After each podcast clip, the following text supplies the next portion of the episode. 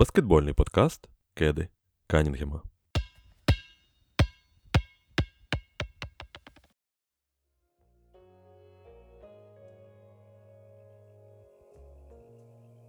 Друзі, я всіх вітаю зі святом Незалежності України. Я щиро сподіваюся, що мої криві руки саме сьогодні змонтують цей подкаст. І це буде актуальне, дійсне вітання, тому що в наш час дуже сильно інакше і дуже гостро, напевно, набагато гостріше, ніж будь-коли відчувається взагалі це свято і будь-яка тема пов'язана з незалежністю, тому що в країні продовжується війна майже півроку вже, якщо не помиляюся, ну, вже півроку рівно сьогодні, це таки двадцять четверте число, і, власне, з одного боку сумно, з іншого боку, це дійсно свято української незалежності. Я впевнений, що все ж таки перемога буде за нами, і незалежність наша буде врятована, відстояна, і до цього ми йдемо крок за кроком. Буквально крок за кроком, дирочка по, ди... по дюрочка по дюрочці, по Антонівському, а може і по інших мостах у Херсонській та, можливо, навіть в АЕР Крим. Ну і ми сьогодні будемо, звісно, не про мости в Херсонській області, про це ви послухаєте або прочитаєте десь де-інде, а ми сьогодні будемо розмовляти про баскетбол, і підготували ми для вас, я сподіваюся щиро, що дуже цікаву тему, тому що в будь-якому сезоні цікаво в першу чергу думати про те, хто тебе здивує, тому що, ну, що насправді дивитися на цього Стефа Каррі? Ну, реально, нічого цікавого, ну, буде він класно грати, чи там, не знаю, чи Яніса, ну, Дота, Ригота, ну, нащо це дивитись? Завжди цікавіше дивитися на гравців, на команди, які тебе дивують з приємної точки зору, звісно, інколи навіть з неприємною, але сьогодні будемо про приємне. Хочеться на свято зробити щось приємне, цікаве і віддушину якусь дати перед початком сезону, який вже там дуже-дуже скоро. А розмовляти будемо сьогодні про кандидатів, зробимо такі невеличкі свої прогнози на те, хто може нас здивувати в наступному сезоні, а вже з плином цього сезону, можна під кінець, може в середині сезону, ви зможете нам написати, де ми всралися, а де ми виявилися дійсно правими, і не дарма ми порадили вам послухати і подивитися за цими гравцями. А ми, це Єгор Старков, його голос ви чуєте саме зараз, в цю хвилину, а разом зі мною Віталій Пак, автор каналу, ютуб-каналу гейм севен, і Антон Шматько. Антоне, я тебе вітаю, всі вже звикли до тебе, але мої вітання і зі святом вас також. Привіт, Віталій, привіт, Єгор. Радий сьогодні на День Незалежності записувати подкаст про баскетбол. Отож, да, let's go, погнали. Так, привіт, хлопці. По-перше, дякую, що покликали. Дуже цікаво завжди якось відволіктись від всіх подій і зануритись в баскет, тим паче в хорошій компанії.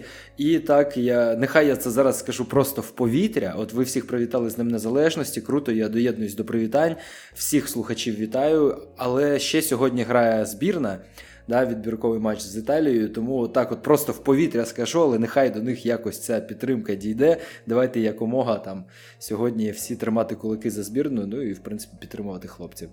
Ну, ми, ми схрестили пальчики, я сподіваюся, що ви, хто слухає це також, можливо вже це слухаєте, коли вже знаєте результати, але ми зараз ще не знаємо, і ми щиро від, відсилаємо туди свої флюїди баскетбольні, і власне, можемо переходити до самої теми нашої сьогоднішньої розмови, а саме відкриття. Ні, не можемо переходити, тому що я не сказав про нашого головного спонсора.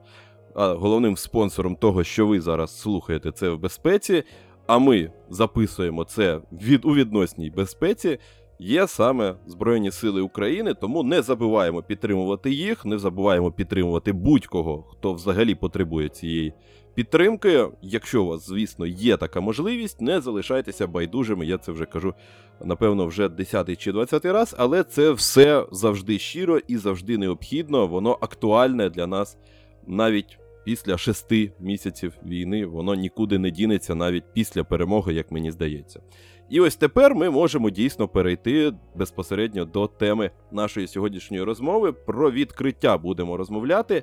І для початку я хотів сказати, що ми підготували по три кандидати від кожного з нас. це буде дев'ятка, тому що десятка знов-таки це скучно, це нудно, як Стеф Каррі і як Яніс. Не знаю, чого я їх згадую. А ось дев'ятка – це завжди цікаво, тим більше, що у нас в кінці ще буде бонусний кандидат. І по черзі будемо йти, розмовляти, обговорювати ті чи інші кандидатури. Ви, звісно, також можете долучатися в коментарях, якщо вони є на тій платформі, і якщо ви вже, звісно, до цього протисли лайки і підписалися. Так, невеличкий такий закидончик, так? І давайте почнемо з Антона, наприклад. Антоне, давай того першого кандидата. Ми по алфавіту. Так, е- отож, е- в принципі, сезон, як уже Єгор сказав, кожен сезон він має свої якісь, своїх певних героїв, е- там Янісів, Карі і таке інше, але є, звісно, ті баскетболісти, котрі новачки приходять там з драфту, і ми в очікуванні так, якогось, якихось яскравих нових талантів. Попри те, ми часто не помічаємо гравців, котрі також вже і не новачки, тобто вони вже відіграли певну кількість матчів, але і вони ще не стали тими знаковими персонами, які розривають лігу, які набирають стабільно там, по тридцять очків, там, по двадцять п'ять за гру і ведуть свої команди до найвищих місць в турнірних таблицях. І... Я вже зрозумів. Ти Саме... про Михайлюка, да? Твій кандидат. Е, ну, да, да, і колись Алекс Аленя, да, ну, але він не виправдав наших очікувань, тому е, да. Тож, е, в принципі, я просто до того це все кажу, що є такі люди, на які не завжди, на яких ми звертаємо увагу, і тому ця тема, яку сьогодні от Єгор нам пропонує е, трошки про неї поговорити, вона є справді цікавою, бо е, справді от Яніс, він також проходив через цей шлях, наприклад, він колись е, ну, був просто цікавим фріком персонажем, який може вирости в щось таке от атлетичне, і... але його ніхто не вважав ніколи потенційною суперзіркою, проте саме за рахунок там певних перших там сезонів вже можна було робити якісь прогнози на рахунок того, ким він стане, і він от, став зіркою. Тому ми сьогодні будемо розглядати якихось таких персонажів, котрі нам здається, що можуть досягти великих успіхів в цьому сезоні і зробити крок вперед. А першим моїм кандидатом буде Вендел Картер молодший. Це людина, хто вже давно слідкує за моєю творчістю там ще з минулих-минулих років. Він знає, що там ще в двадцятому році я робив дослідження стосовно центрових, і тоді мені було цікава саме тема того, хто кращий центровий в ен бі ей на той момент, бо були фанати Ембіда, були фанати Йокіча, і от, власне, із-за цього я тоді робив а, це, цю історію, тобто по не тільки статистичним виборкам, а глибокому аналізу а, і більш такої продвинутої статистики я а, і паси, і дріблінг, там, і кидки, і все-все-все, що зв'язано з індивідуальними і командними діями, розкладав, і таким чином мене там вийшов Ніколу Йокіч тоді переможцем, але факт в тому, що третім серед, от якщо брати всіх інших баскетболістів, був саме Вендел Картер вже на той момент. Так, тоді був сезон, де Карл Ентоні Таунс травмувався, там Руді Гобер, він мав дуже великий захисний імпакт, але якщо брати різносторонність саме, так, ігру а, загалом, то на той момент навіть Руді Гобер був лише в топ п'ять, і виходить так, що вже там два роки назад ми могли би розглядати Вендела Картера як потенційно одну із майбутніх зірок на позиції центрового. Хоча він а, сам за зростом шість дев'ять, тобто там навіть шість вісім по деяким репортам, тобто це undersized, це гравець, який має займати виключно за зростом позицію четвертого номера. Але, знову ж таки, Вендел Картер іще в Чикаго зарекомендував себе як гравець дуже різносторонній, який вміє підбирати, який вміє атакувати, який має кидок середньої та дальньої відстані, хоча в Чикаго, знову ж таки, там триочковий в нього вдавався дуже невдало, це були низькі проценти і, в принципі, комбінацій як такових тоді не було. Але це була проблема команди, як виявилось, тому що Чикаго, обмінюючи Ніколу Вучевича, вже в, про... в минулому сезоні а, можна зробити висновок, порівня... порівнюючи Вучевича та Вендела Картера, що Вендел Картер зробив крок вперед, в той час як Вучевич зробив там на пів кроку назад. І беручи знову ж таки до уваги імпакт, вплив на гру, Картер в минулому сезоні вже тридцять три відсотки потрапляє, і при тому, що він робить чотири з половиною кидки дальніх, Вендел Картер продовжує е- працювати над своїм хендлінгом, тобто він а, може розвивати певні атаки. Він часто, звісно, грає просто якісь хендофи, але при цьому, якщо він бачить можливість для передачі, він її віддає. Картер дуже розумний гравець, і це одна із особливостей, в принципі, сучасного баскетболу і сучасного баскетболу на позиції центрового, бо Вендел, хлопець, знову ж таки, його можна проєктувати на Ембіда та Йокіча з точки зору того, як він будує гру команди навколо себе. Це людина, яка часто знаходиться на периметрі, яка відкриває простір під кільцем, але яка завжди грає на підбираннях, тобто вона другим там темпом, виражаючись футбольним футбольною мовою, вона завжди там готова підібрати м'яч і додати ще одне володіння команді. І підсумовуючи от весь цей мій ем, етер про Вендела, я би хотів сказати, що хлопець справді найрізносторонніший центровий, а якщо там його порівнювати з усіма гравцями цієї позиції, можливо, от там знову ж таки десь ми можемо як екземпл брати Ніколу Йокіча для нього. А Вендел Картер – людина, яка в порівнянні з Ніколою Вучевичем, якого обміняли, так можна сказати, на нього, минулого сезону набирає вже п'ятнадцять очків, робить десять з половиною підбирань, три передачі, при цьому, знову ж таки, це все за тридцять хвилин ігрового часу і тридцять три відсотки триочкових. Якщо ми беремо в порівняння Ніколу Вучевича, то він робить так сімнадцять очків, бо він завжди заряджений більше на створення очків. Але він, по-перше, має більше володінь, по-друге, це все одно ті ж самі одинадцять підбирань, але тридцять один відсоток триочкових, найнижчий показник Вучевича за кар'єру. І, в принципі, враховуючи те, що Ніколі вже тридцять один рік, а Картеру двадцять два, ну, двадцять три вже на даний момент, то ми розуміємо, що різниця між Вучевичем і Картером її або взагалі нема, або враховуючи розвиток Вендела та його ріст, він, знову ж таки, каже нам лише в плюс Вендела. Слухай, і...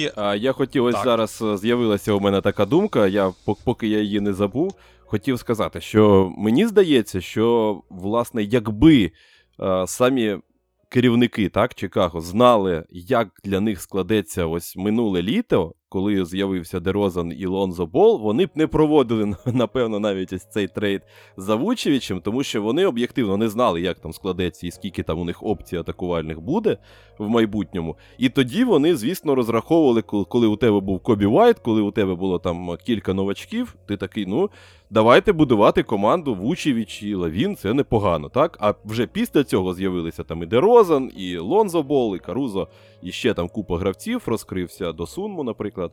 І мені здається, от реально, якби вони не якби вони просто знали, що у них буде Дерозан, вони б навіть Вучевича не обмінювали, не ходили б за ним. Так, це, це зрозуміло, бо Вучевич, знову ж таки, в цьому моменті був їм потрібніше. Це гравець з досвідом, це гравець, який вже має певні якості, так, баскетбольні, в той час, коли Вендел Картер в них на той момент... Ем, знову ж таки, це проблема також організації та коучингу, так, бо тренером, тренери Чикаго, які були до цього, ну, мені скажемо, дуже сумнівні. Навіть зараз є питання по... Хто там працює? Господи, не Фред Хойберг, а... Донован. Донован. Да, да, Білі Донован, так, так, так. Але до цього там були, ми пам'ятаємо, я скажу так, Лисий із Бразерс, бо навіть його прізвище не хочу згадувати. Бойвін, цього, да, цього я... суперталановитого. Я, да. я за тебе згадаю його, да. Дякую. Він його. У мене викарбувався. Зразу просто видно, хто з нас баскетбольний експерт, то більше знає, як Експ... мінімум. Експерт по лайну, да? Сомельє з лайна, коли я дивився тоді Чикаго, багато, тому я запам'ятав його. Так, тоді навіть проблеми були у Зака Левіна, не кажучи вже так про молодих гравців, яким потрібна підтримка, потрібен правильний розвиток і потрібна правильна гра. Тому е, саме мув Чикаго, я з тобою згоден, він зрозумілий був е, в тому моменті. Але якщо казати саме про Вендела, тому що багато, ну, є запитань. Так, от е, справді мені можуть сказати там слухачі, слухай, ну Вендел реально класний гравець, він там розвивається, йому двадцять три роки всього, він уже там п'ятирічний і має досвід кар'єри. Але який в нього є от такий особливий момент, за рахунок чого він має стати саме зіркою, тобто, ну, хоча б поїхати на матч всіх зірок, бо ми розуміємо, для того, щоб про себе якось заявити, ти маєш, ну, хоча б мати такий в собі в резюме пунктик про те, що ти там гравець рівня All-Star, про те, що ти там свою команду ведеш вперед. І ось про що я скажу, які умови для цього є, і таким чином, ну, зроблю вже фінальний висновок про Вендела. Перша умова. Справді, те, що я вже казав про хендлінг, те, що він розвивається. Якщо брати позиції четвертого-п'ятого номерів, на яких там Вендел Картер грає, бо в нього там ще Мобамба є в команді, і вони інколи суміщали от е, ігровий час. Він поступається, знову ж таки, по чистому відсотку там передач і передач, створених на е, саме там перед як це, хокейним асистом, грубо кажучи, і баскетбольним асистом, якщо ми їх сумуємо. Він поступається цьому показнику Йокічу, Дреймонду Гріну, а, здається, Кевіну Лаву, але це в перерахунку на тридцять шість хвилин. І там ще були два гравці, по-моєму, це щось типу Яніс Адетокумбо і, і, і, і забув, чесно, хто ще один був. Але факт в тому, що він знову ж таки входить там в топ шість гравців, при тому, що Дреймонд Грін робить на тридцять два відсотки, асистів тридцять два відсотки втрати, тобто, а у того ж Вендела Картера двадцять три до п'ятнадцяти. Тобто, знову ж таки, ефективність Вендела Картера навіть зараз вона сприяє. І якщо цей хлопець справді буде краще працювати з м'ячем, зможе там фастбрейки якісь організовувати, зможе позиційно навіть більше на себе брати гру, а він зможе створювати і бути, по суті, от таким теж Йокічем для своєї команди, і від нього тоді можна буде будувати гру. Другий аспект – це Паоло Банкеро з'являється в команді, той атлетичний фрік, який буде а, забігати, який також там, має в принципі, можливість для розвитку китка, але в першу чергу він буде стосуватися під кільцем, і таким чином для Вендела Картера це така зв'язка дуже крута.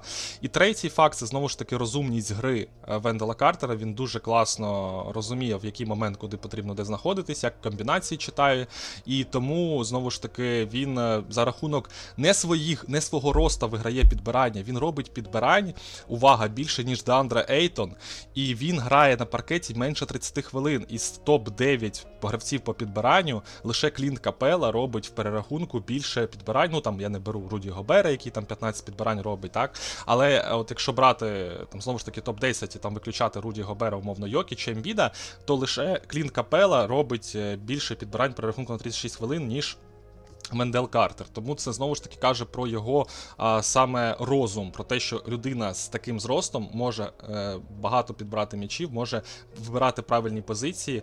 І я думаю, що все, що потрібно для того, щоб Вендел Картер став зіркою, і для того, щоб мої оці твердження були справедливі, це потрібно, щоб була більш-менш конкурентоспособна команда. І я думаю, що Орландо в цьому році, звісно, не будуть там боротися за плей-офф, але вони вже, я думаю, і не будуть на дні висіти турнірної таблиці, бо їм вже не потрібно збирати там купу талантів, Вембаньяма їм точно не потрібен, бо в них Бамба, Картер, Банкера.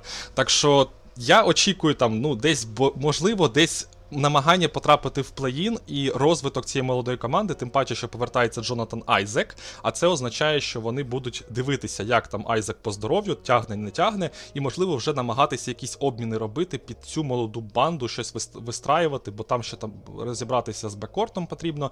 І в цьому випадку Вендел Картер буде основною ставкою команди на цей сезон, і він має розкриватися як лідер і як перша зірка з цього колективу, тому навіть не виключаю, що при вдалих результатах, там, топ десять, і якщо Орландо десь вистрілить, то а, колектив, е, знову ж таки, з новим тренером Дж, е, Мозлі, який другий сезон буде тренувати цю команду, якщо він також там підрихтує свої тренерські ідеї, в принципі, Картер навіть може розраховувати на потрапляння на матч всіх зірок. Круто. Ну, я, власне, також під... таким можу себе назвати шанувальником таланта Вендела Картера. Колись навіть бачив статистику з плином цього сезону, десь всередині сезону, взимку, що навіть Вендел Картер – це один з найкращих центрових, найкращих бігменів, так? Тому що він не стільки центрового грав, скільки там четвертого номера під бамбою, що це один з найкращих бігменів по відсотку того, як часто його обходять на дриблінгу. Ось так от. Якийсь тоді був... Е- стаття про це, де автор аж заморочився, знайшов там якусь просунуту статистику з платних там ресурсів, йому там щось порахували, що реально там для великого гравця це важливо, звісно, і Картер був в топі. Його навіть Яніс не міг обіграти, коротше, там, кажучи, з...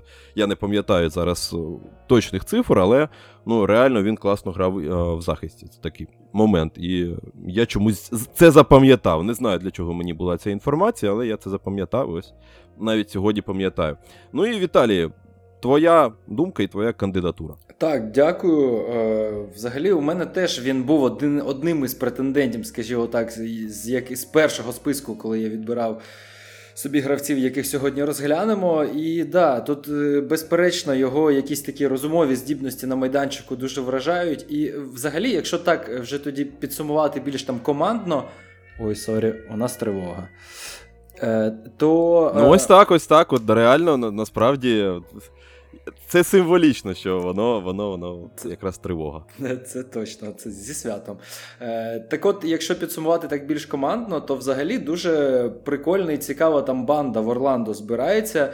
Е, така компанія, ніби, знаєте, як в стартовій п'ятірці на кожній позиції майже є там чувак зі скілами пойнтгарда. І от якраз позицію там, грубо кажучи, там центр форварда, форварда е, закриває Вендел із такими саме скілами, там, баченням гри, що може і віддати, може розтягнути майданчик за рахунок кидку, так, і, і, до речі, дуже кльово, що він у нього з'явився досить вже в такому більш стабільному варіанті, тобто, якщо я не помиляюсь, він до останнього сезону навіть більше там однієї спроби, по-моєму, не робив, чи там робив так. одну спробу приблизно там за, за матч, і в останньому сезоні він вже там робить їх там три-чотири, тому е, йому і в цьому плані довіряють, тому так, дійсно, дуже, дуже цікава команда в цілому виходить, тому що дійсно там є і Банкеро розумний гравець, і Вагнер дуже розумний, і Фульц там, які б у нього не були ментальні або там проблеми з нервами, або ще з чимось, також дуже розумний чувак, і дійсно за цією бандою дуже цікаво цікаво поспостерігати наступного сезону. Ну і тепер давай з твоїм кандидатом. Давай то ти будеш після Антона і третій я. Давайте. Тоді я почну зі свого, мабуть, найбільш очевидного варіанту. Він якось, коли ми домовились про запис подкасту, одразу це, прям, знаєте, перше, що прийшло в голову, що прийшло? Перший, хто прийшов в голову, це Ентоні Едвардс. Я взагалі-то дуже, ну як на мене, це дуже такий важливий показник, коли людина, тобто зрівняти цифри людини в регулярці і зрівняти її цифри в плей-офф. Тобто це абсолютно інша гра, абсолютно інший підхід, коли ти граєш там протягом регулярки з там тридцять однією командою, а тут у тебе одна команда, яка вже максимально знає там твої слабкості, твої сильні сторони, знає, як проти тебе захищатись, і от коли ти знаходиш якісь шляхи до кошика, до якогось маленького успіху на майданчику, от в таких ситуаціях це, ну, типа, набагато більш цінно. І тому, якщо подивитись на Ентоні Едвардса минулого сезону, який там е, в регулярці все ще був другою опцією, так, після найкращого великого з кидком, да, як він сам себе називає, Карла Ентоні Таунса. Найкращого великого снайпера, да, якось да, так да, воно да. було. Шутінка, семифутовий Стефан Каррі. І то, якщо подивитись на Едвардса, то так, він там протягом регулярки, його цифри виросли порівняно з першим сезоном, але все одно він там набирав щось там близько двадцять один поінта, п'ять підбирань, і сказати, що це був такий там супер прорив, не можна було, тому що він все-таки перший, перший пік драфту, і від нього все одно очікування, ну, там, досить там вище середнього, скажімо так. Але коли вони зайшли в плей-офф, то е, його гра і його якесь відношення до усього, що відбувається, мене, чесно кажучи, дуже вразило. Типу, чувак е, набирав в регулярці двадцять один поінт, в плей-офф він почав набирати двадцять п'ять, тобто на чотири поінти більше. І перше, що ти думаєш, що, мабуть, він просто там взяв на, на себе більше кидків, але якщо так подивитись, то він взяв всього на один кидок більше порівняно з регуляркою. Тобто він взяв на один кидок більше і проімпрувив на чотири поінти. Це, як на мене, дуже круто. Тобто, видно, що чувак виріс не в кількості, скільки виріс в якості. Да? І е, триочковий кидок, там, наприклад, він став більше брати спроб, але відсоток не став е, змінюватись, він навпаки трохи виріс. Тобто, не, не став падати, а навпаки е, трошки е, виріс. Також, ну, якщо так росте кидок, то якщо згадати якихось гравців таких, да, то якщо у тебе є кидок і ось такий рівень атлетизму, який є у Едвардса, то це дійсно може бути наступного сезону, ну, дуже страшною штукою, тому що, типа, захищатись проти такого чувака настільки вибухового і ще й з кидком, це, ну, просто там дев'яносто п'ять відсотків ліги будуть просто неспроможні. От, також... І це ще навіть баскетбол не його улюблений вид спорту, так, згадуючи так. його інтерв'ю. Так, я, до речі, це один із аргументів, чому він має бути крутим наступного сезону і може бути відкриттям.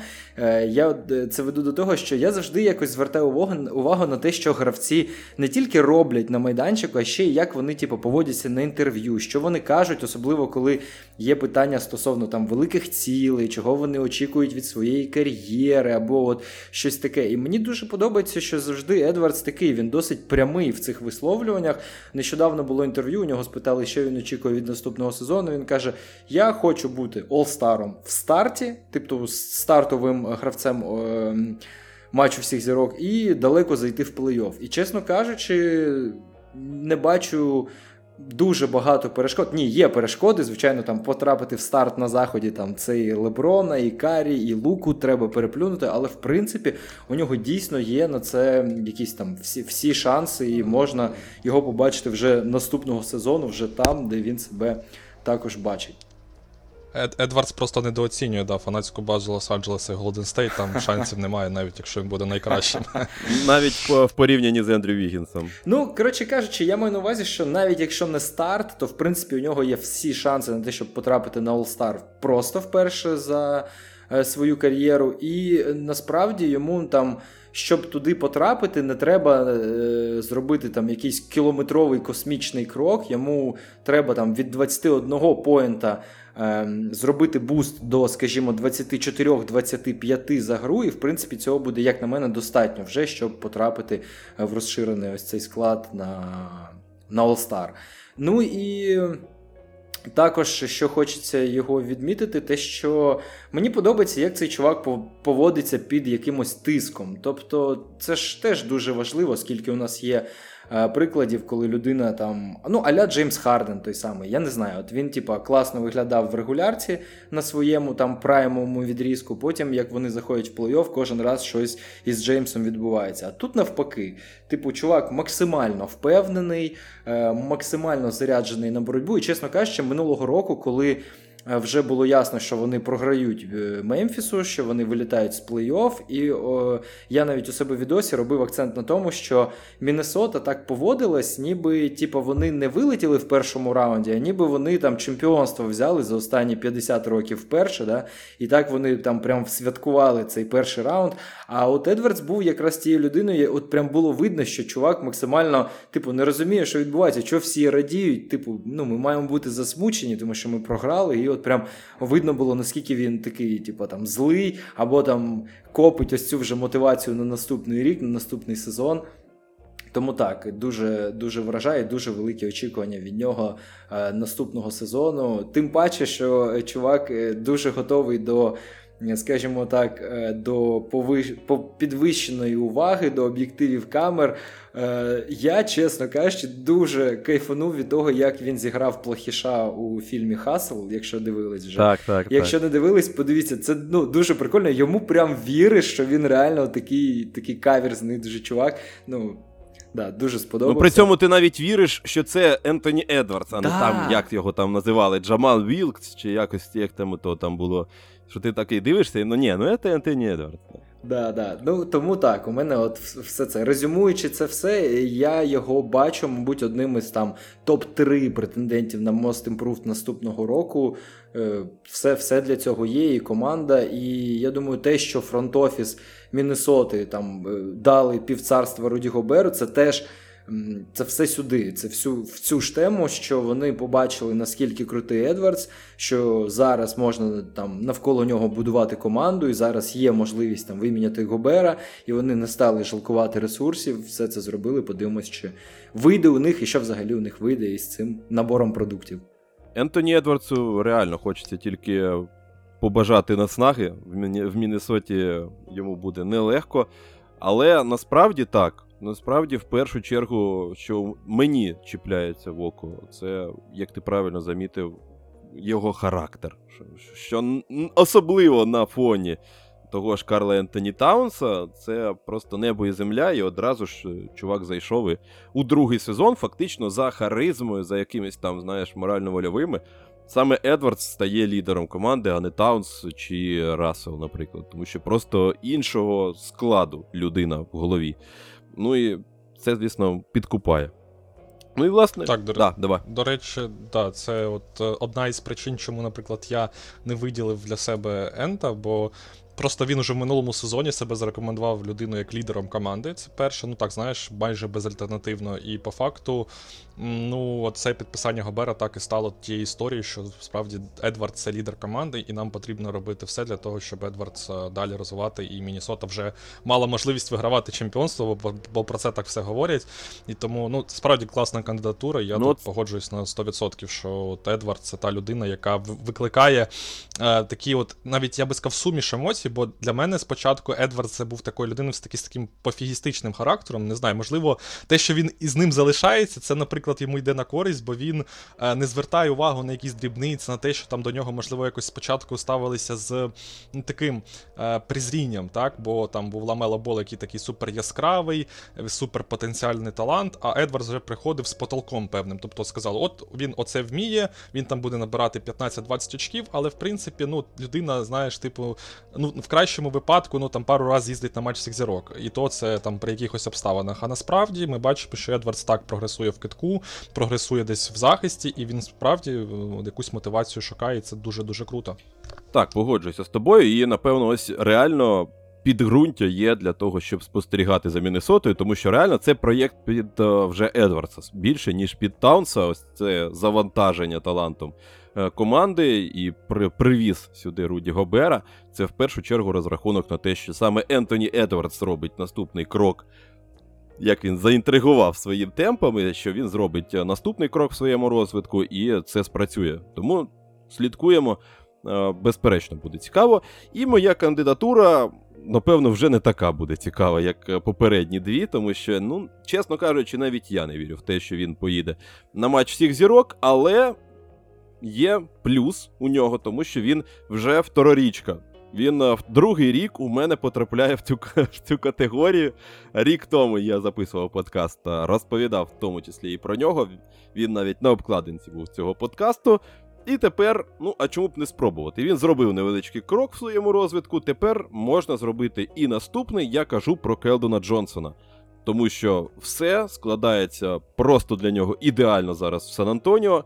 Він чудово закінчував останній сезон, він кожен рік прогресує, він постійно йде ось по таким щабелям, так, кар'єрного розвитку. Особливо це видно в такій ортодоксальній команді, як Сан-Антоніо Спьорс, де все по поличках, де ніхто не перестрибує через зайві там такі щабельки. Ти завжди йдеш по чіткому плану, тебе розвивають, підводять туди, куди треба, точно Грегу Поповичу і його там тренерському штабові. І ось Келдон Джонсон – це абсолютно на сто відсотків проєкт цієї системи, продукт, правильніше буде сказати. Він від першого до другого до третього сезону постійно прогресує, він додає більше, ніж вдвічі у кількості триочкових кидків, він додає постійно у якості цих триочкових, В, по, звісно, з поправкою на їх кількість. В будь-якому разі він там біля сорок відсотків завжди знаходиться. Він постійно додає в банальній кількості очок в середньому за гру. І начебто сімнадцять очок – це вже непогано в минулому сезоні. Там сімнадцять плюс п'ять. Він закінчував сезон десь останні матчі в п'ятнадцять. У нього було вже там двадцять два плюс шість. Це вже красиво. І тепер, враховуючи, що немає вже Дежонте Мюррея в команді, враховуючи, що тепер абсолютно вже немає ніяких перешкод для того, щоб зробити Келдона Джонсона основною своєю зіркою, ну, власне, чому б його не, не, не кинути всі сили на те, щоб зробити ось цей невеличкий відрізок, там, коли він видавав двадцять плюс, ну, шість, можливо, там, сім е- підборів. Чому б не розтягнути їх на повний сезон, не зробити з нього ще один проривний продукт системи Поповича і, можливо, продати за хороші гроші, як це зробили з Дежонте Мюрреєм. Можливо, залишити для себе, дивлячись на те, як там буде з Вамбаньямою, з їх подальшими планами. В будь-якому разі, Келдон Джонсон мені просто подобається, тому що це дійсно хлопець, який поступово працював, працював, працював, працював і таки виборов для себе шанс на те, щоб о, отримати ось цю можливість побути першою зіркою, зірочкою в команді. Звісно, там є певні обмовки, потрібно йому прогресувати в першу чергу в багатьох аспектах. І в тому ж хендлінгу, і в створенні для себе моментів, і ще в багатьох аспектах. Але, враховуючи, що немає тепер Дежонте Мюррея, немає Вайта, немає взагалі розігруючих в команді, треба буде адаптуватися, тепер від нього будуть набагато більшого очікувати, і саме від того, як він справиться, буде залежати, чи влучив я зі своїм прогнозом, чи я з ним вдруге знов таки не влучив. Ну, хоча в минулому разі можна сказати, що я влучив. Він прогресував, прогресував, але не так, як можливо, як хотілося б. Я все ж таки бачив рік тому, що саме Келдона Джонсона будуть розвивати в першу чергу, а не Дежонте Мюррея, а вийшло, ну, ось так от. Але тепер, як бачимо, трошки довелося почекати, але до Келдона Джонсона дійшла все ж таки рука Грега Поповича. Слухай, ну, насправді, я би сказав так, що Келдону реально минулого сезону, по міркам Сан-Антоніо, по міркам їх а, рівноправності, знаєш, такого комунізму баскетбольного, де всі рівні і всі можуть там брати на себе якісь кидки, лише там да, тренер десь там щось коректує, то сімнадцять балів за гру – це досить пристойний результат. Тим паче, якщо ну, дивитися ігри Сан-Антоніо розбирати, то я не скажу навіть, що ставка була зроблена більше на Дежонте, тут скоріше просто те, що Дежонте більш досвідчений і він, е, ну, як ледь не єдина опція для створення а, якогось результату на паркеті а, з точки зору, знову ж таки, оцього якогось досвіду гри, вже в команді розуміння всіх процесів, він а, тому більше, можливо, десь кидав, більше створював, але Келдону справді, ну, також, порівнюючи там з минулим сезоном, давали і більше кидати м'яч там на три спроби, і в цілому він задіявся більше. Тому думаю, що а, ти класно вгадуєш другий сезон, думаю, що Келдон Джонсон в цьому сезоні ще більше нас здивує, і, можливо, ці двадцять пунктів. Я би назвав навіть Келдона Джонсона проєкт там чотири нуль Кавай Ленард. Кавай Ленард. Ну це так, воно так і є. Так. Ну реально вже скільки років о, Сан-Антоніо шукають цього Кавая Ленарда. Ну не знаю, наскільки там стеля висока у Келдона Джонсона, але ну я думаю, я з тобою згоден. Що це... Ну поки розвиток достойний, справді. Тобто поки Келдон іде по десь по стопам Кавая, побачимо, чим це все закінчиться. Ну так, да, поки що динаміка класна і, і, чесно кажучи, я трохи вже чекаю наступного року в подібному подкасті, як ти знову будеш казати, ну що ж, знову хочеться додати в цей список Келдона Джонсона, класний сезон від нього, вже четвертий рік поспіль. А насправді хотів сказати, що, ну, типу, з одного боку, ухід Мюррея дасть йому більше дійсно там свободи, і хтось має да, взяти на себе ці двадцять кидків за гру, які робив Мюррей, але з іншого боку також є... Ну, не те, що я не згоден, просто це як опасіння невелике через те, що поки був Мюррей, да, він там не супер космічного рівня розігруючий, так, але все одно там вище середнього, то він також міг там створювати для когось. А зараз Сан-Антоніо не буде тієї людини, та, яка може там супер якісно, класно задіяти партнерів, створювати і скидувати, там, стягувати на себе і запускати рух м'яча. Тому, можливо... Е- Я не погоджусь з тобою. Да, да, так, звичайно. Та? Знову ж таки, мав і досвід там трошки да, попрацювати всередині Сан-Антоніо, і плюс до того всі могли бачити Демара Дерозана в Спьорс і його плеймейкінг, який був в Сан-Антоніо, як він зараз в Чикаго, той же плеймейкінг приймає. Сан-Антоніо навчають гравців, і, до речі, Єгор дуже класно от сказав, справді те, що там, ну, коли він казав ще в минулих там подкастах про Дежонте, ми також це розмовляли, цю історію. Не те, щоб Дежонте сам по собі якийсь там недооцін... ну, там, ми його там якось недооцінюємо, оцінюємо як гравця, але система Сан-Антоніо, вона завжди робила так, що гравці розуміють, як повинен вибудовуватись рух м'яча, як повинна починатися перша атака. І, знову ж таки, багато є, є багато, знову ж таки, свідків, які можуть сказати там з баскетбольної тусовки, що в Сан-Антоніо як там ці тренування відбуваються, на, саме на те, щоб ти вибирав правильний, правильне продовження атаки, mm. там, правильний початок атаки. Тобто, з точки зору, можливо, індивідуальності, так, у Сан-Антоніо цього гравця зараз немає. Але тут же, знову ж, є для Келдона Джонса і перевага, бо його трошки трошки поставити можна в складні умови, це перше, тобто де він буде, можливо, сам для себе створювати епізоди для китка і грати один в один, якісь там, можливо, ізоляції і так далі більше. А по-друге, хоча це маловірогідно, це ж Сан-Антоніо система, а по-друге, все-таки сама командна система, вона буде давати йому певну кількість цих можливостей, які були, ну, я так вважаю, з того, що бачив, і з того, що ми могли спостерігати. Ні, су- супер, насправді, е, я ж кажу, в мене це опасіння було, ну, таке, знаєш, типу, не, не дуже там серйозне, але чогось мені це в голову в'їлось, що, ну, справді, дійсно, да, мабуть, аргументи твої виглядають дійсно більш е,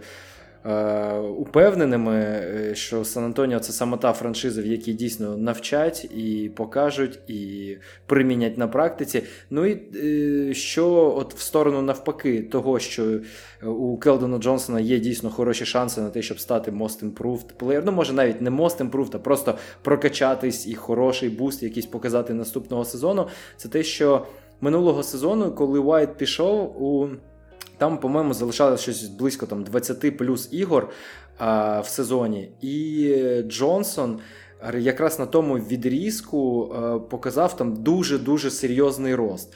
І тому е, зараз, якщо ще і піде Дежонте Мюррей, то дійсно е, ще ось така, е, такий простір залишається, в цьому, ігровий простір залишається, е, який треба буде задіяти, і Джонсон може його на себе прекрасно взяти. Так, у нас, е, я вже уявляю собі цю ситуацію, що дві тисячі двадцять дев'ятий рік йде, ми збираємось на подкаст, обговорюємо, я розказую, що Де... Келдон Джонсон проводить свій десятий сезон, набирає сорок три поінти, і якщо от він від сезону до сезону додає по три-чотири поінти, в наступному сезоні він також буде претендувати на самого прогресуючого, він додасть ще, і, я... і ми думаємо, що йому під силу дійти до сорок вісім поінтів за гру. Дай Бог, дай Бог Дежонте Мюррею такого розвитку, але, ну, насправді система Сан-Антоніо така штука, що реально втисни сюди будь-кого, і ти теоретично можеш попасти, бо система Сан-Антоніо його якось там прокачає. Я, до речі, хотів ще докинути сюди Весела, тому що він також йде по тому ж шляху, яким йшов Келдон Джонсон, і просто він трошки на щабельку нижче. А, і, можливо, не так яскраво буде себе проявляти, але система і логіка та ж сама, просто спостерігайте, будемо дивитися, команда тільки-но-тільки-но почала свою перебудову, і зараз вистрілити буде, може, будь-хто. Ну і, власне, Антоне, давайте друге коло у нас починається, твій кандидат. Так, ну тепер я таку більш лайтову версію візьму, знаєш, щоб тут не про статистику і цифри розповідати, бо ті, хто за баскетболом слідкують, ну, більш-менш хоча б, то вони, звісно, ім'я та прізвище Тайріза Максі. У них а, я думав все ж таки бачу... про Михайлюка.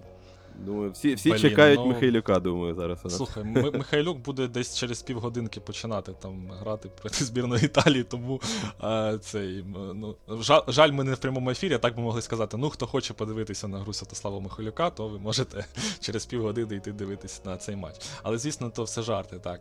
Михайлюк це вже такий буде у нас е- кедівський мем, чи як, е- ну, коротше. Ні, ну, ми, звісно, бажаємо йому всього найкращого, як нашому співвітчизнику, але так, ну, він, скоріше, вже до Most Improved ближче Євроліги, ніж Ен Бі Ей. Не того назвали Ленєм, да? Хотілося б, ну, звісно, це вже грубовато, напевно, але добре, да, бо мене вже понесло. В цьому, справді, сподіваюся, що Свят не буде ображатись, якщо він якимось чином переслухає цей подкаст. От. Тобто, давай, да, повернемося до все-таки Тайріза Максі, я почну про нього трошки розповідати. Ну, ця людина ще до драфту, знову ж таки, була цікавим предметом обговорення, і, ну, можна сказати, він там плавав десь в лотереї, чи там все-таки середина першого раунду, його там взяли, здається, трошки пізніше, десь там в двадцятих піках району, то я точно не пам'ятаю. І при цьому було зрозуміло, що хлопцю не вистачає фізики, в принципі, атлетизм його, він вражає, там його швидкість, його навіть там пластика, але все ж таки от саме тіло, якщо брати, то воно не ідеальне. І це, напевно, головна е, проблема і е, зона для росту, щоб там Тайріз Максі став прямо от супер крутим гравцем, йому потрібно саме прокачувати своє тіло, щоб трошки маса його е- дозволяла йому більше, скажімо так, фізичної боротьби, можливо, остерігали від травм і, ну, все-таки інше, бо знову ж таки баскетбол зараз іде в сторону того, що ми бачимо а, універсальних баскетболістів, там, з там, приблизно двохметрових, там, два десять, можливо, навіть, які довгорукі, які а, всі фізично там, прокачені, і Тайріз Максі, так як він менше просто і по всім іншим атрибутам, то, звісно, йому там потрібно користуватися а, і в чомусь не уступати своїм конкурентам. А стосовно минулорічного плей-оффу, ми побачили Тайріза Максі в розрізі людини, яка може займати там як мінімум другу, а то й першу навіть зірку, коли він там сорок балів набирав в одному із матчів плей-офф. І коли він тягнув за собою команду, поки там Джоел Ембіід травмується. Звісно, як молодий гравець, він все ще нестабільний, все ще може приймати якісь рішення, але в цій системі, де, де тренує Док Ріверс, знову ж таки молодим гравцям дається багато простору, багато можливостей. Якщо ти впевнений в собі, береш м'яч, там пробігаєш, робиш триочкову ранній атаці чи розігруєш, тобто тобі тут, в принципі, якісь умови для саме персонального, персональної гри створюються. Ми бачимо прогрес Тайріза Максі по сезону, трошки до цифр все-таки повернусь.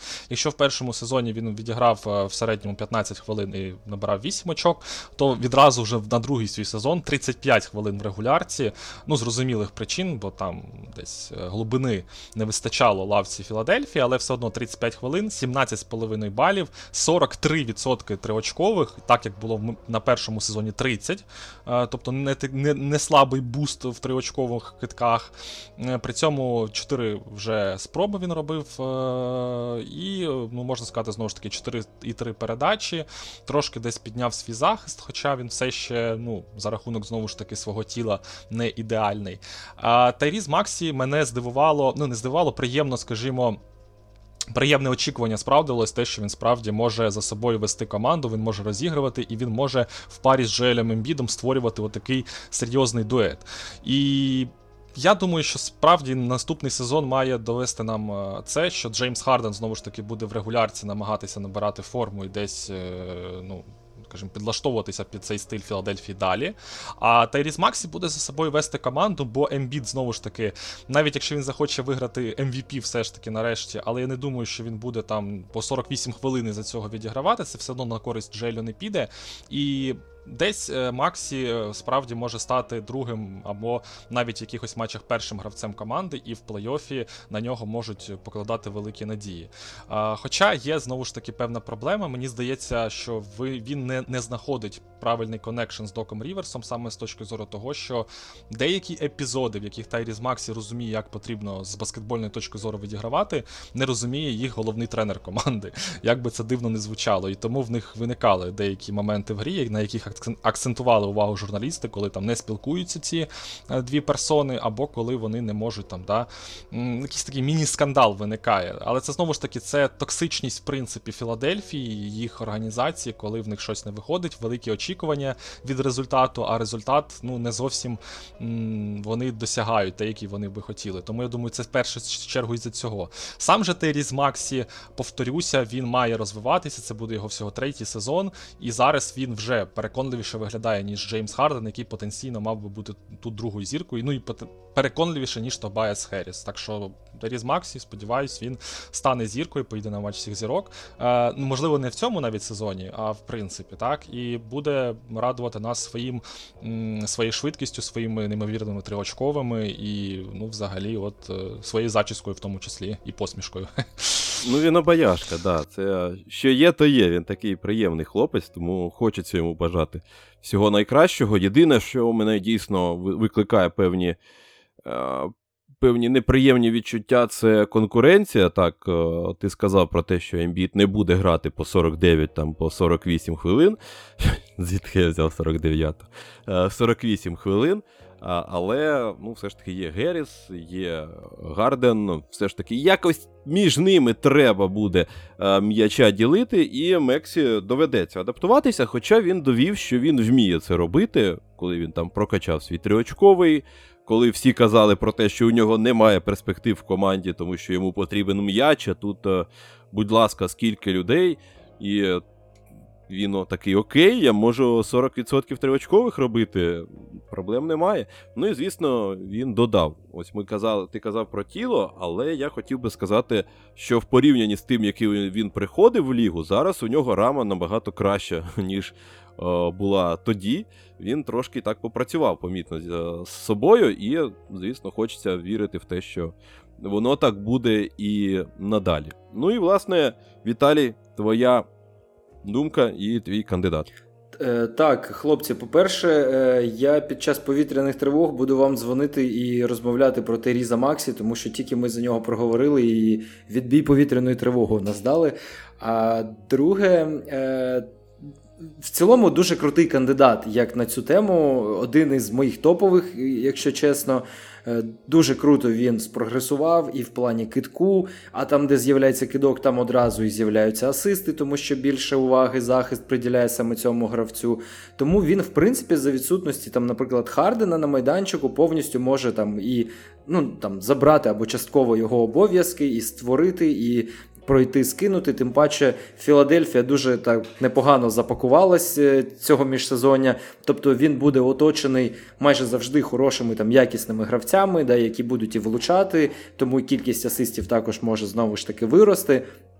Ну і в цілому ми не знаємо, який там буде знову ж таки Харден наступного сезону, тому що він так, у нього прізвище те саме, але е, щось Джеймс дуже якось здає в своїй фізиці, і вже не такий там швидкий перший крок і таке інше.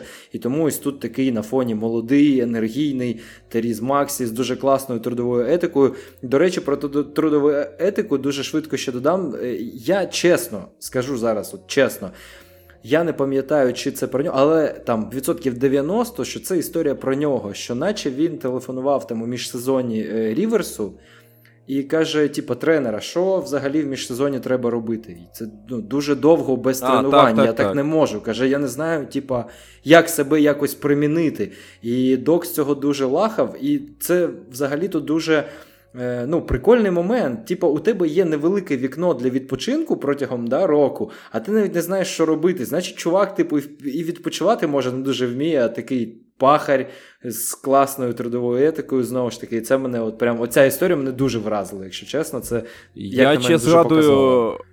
В минулому сезоні була історія про те, що він все літо не відлипав від Тайбула, коли намагався, щоб вивідати щось і підтягнути свій захист. Звісно, там різниця у фізиці колосальна. Ти ніяк не запхнеш в Максі руки Тайбула, але ну, типу, вони багато працювали, Максі дуже просив Матіса, щоб він йому пояснив певні принципи, як правильно діяти в захисті. Ну і, власне, результат на обличчя він додав у захисних діях, але наскільки це можливо в його, з його габаритами. Тому це ще один плюс до його етики. Ну і, вибачте, твій кандидат. Так. А, так, і наступний кандидат, на якому ми трошки зупинимось, це а, чувак, який там минулого сезону взагалі там ми про нього майже не чули, тому що він е, був травмований, але який до цього дуже класно себе зарекомендував. Отже, у нас є всі підстави вважати, що якщо цей е, молодий чоловік буде здоровим, то він буде дійсно показувати топову гру. Це Майкл Портер Джуніор. Взагалі, ну, почну з того, що якщо подивитись на статистику ем пі джей за його найкращий сезон, так, це позаминулий, здається, то він, там хороші дуже цифри, але він там не на суперкосмічному рівні. Тобто, аби перевершити там на порядок да, ці цифри, то це там не треба йому тридцятку забивати, він може там десь влаштуватись на рівні двадцять три - двадцять чотири поінтів, і це вже буде дуже класний такий крок вперед, і вже можна буде його вважати одним із основних там претендентів на Most Improved Player наступного сезону. По-друге, наскільки я пам'ятаю, ми от взагалі протягом всього е, часу, що ем пі джей грає в ен бі ей, якщо я не помиляюсь, ми взагалі його на сто відсотків здоровим е, не бачили ні разу ще. Він вже прийшов із проблемами зі спиною вже у перший рік, потім там був, е, по-моєму, другий рік непоганий відрізок, там він майже там, шістдесят або сімдесят матчів зіграв, але все одно навіть в той час постійно ходили розмови про те, що там буде він грати в наступному матчі, не буде, знову якісь болі в спині. А от як зараз, от я скажу, і всі, от хто має якісь проблеми зі спиною, мене дуже добре зрозуміють, що це така травма. Ну, типу, це не те, щоб грати в баскетбол важко і складно, це, бляха, іноді там сісти, поїсти складно, коли у тебе е, якісь проблеми зі спиною. Тому, якщо він е, навіть попри біль і якийсь там дискомфорт, на якому він рівні не був, я там не знаю, але навіть якщо з цими проблемами він показував дев'ятнадцять очок, там близько сім з половиною ребаундів і сорок п'ять відсотків триочкових, а це на секунду третій найкращий показник серед тих, хто робив в тому сезоні більше шести спроб, то це, ну, як на мене, дуже і дуже крутий показник. Тому якщо він буде дійсно на сто відсотків здоровим, а він заявляє, що він дуже класно себе зараз почуває, і фронт-офіс Нагетс також кажуть, що він, мабуть, в найкращій своїй формі за всю кар'єру, то, то дійсно очікування від нього дуже і дуже прям великі. Тим паче, що е- фронт-офіс, вони ж мають там доступ до нього, да, і поспілкуватись, і поспостерігати за ним. І те, що вони там цього року у міжсезоні віддали і Монте Морріса, і Уіла Бартона, це все значить, що вони роблять якраз ставку на повернення ем пі джі і Мюррея так само. І, значить, вони розуміють, що він там насправді зараз може привнести, і, значить, вони бачать якийсь прогрес у його здоров'ї. Ну і плюс, дійсно, наявність такого гравця, як Йокіч. Я думаю, це очевидно, що в будь-яку команду закинь Йокіча, і одразу це така універсальна фіча, яка роблять усіх гравців в атаці, да, краще, там, не дивлячись на твої показники в минулому. І там він завжди знайде. Мені здається, да. що Нікола Йокіч взагалі не тільки робить е, краще інших, а він перший зацікавлений в тому, щоб Майкл Портер молодший прогресував як мога. Краще, тому що бідолаха другий сезон витягує на рівні ем ві пі, мені здається, не стільки тому, що у нього амбіції, стільки тому, що ну просто немає людей, вони постійно травмовані, ці Портер з Мюрреєм. І от нарешті, нарешті вони там повертаються, і Нікола Йокіч такий двадцять-тридцять лайків за, за те, щоб Мюррей був most improved. Я тільки за, нехай вони мене розвантажать.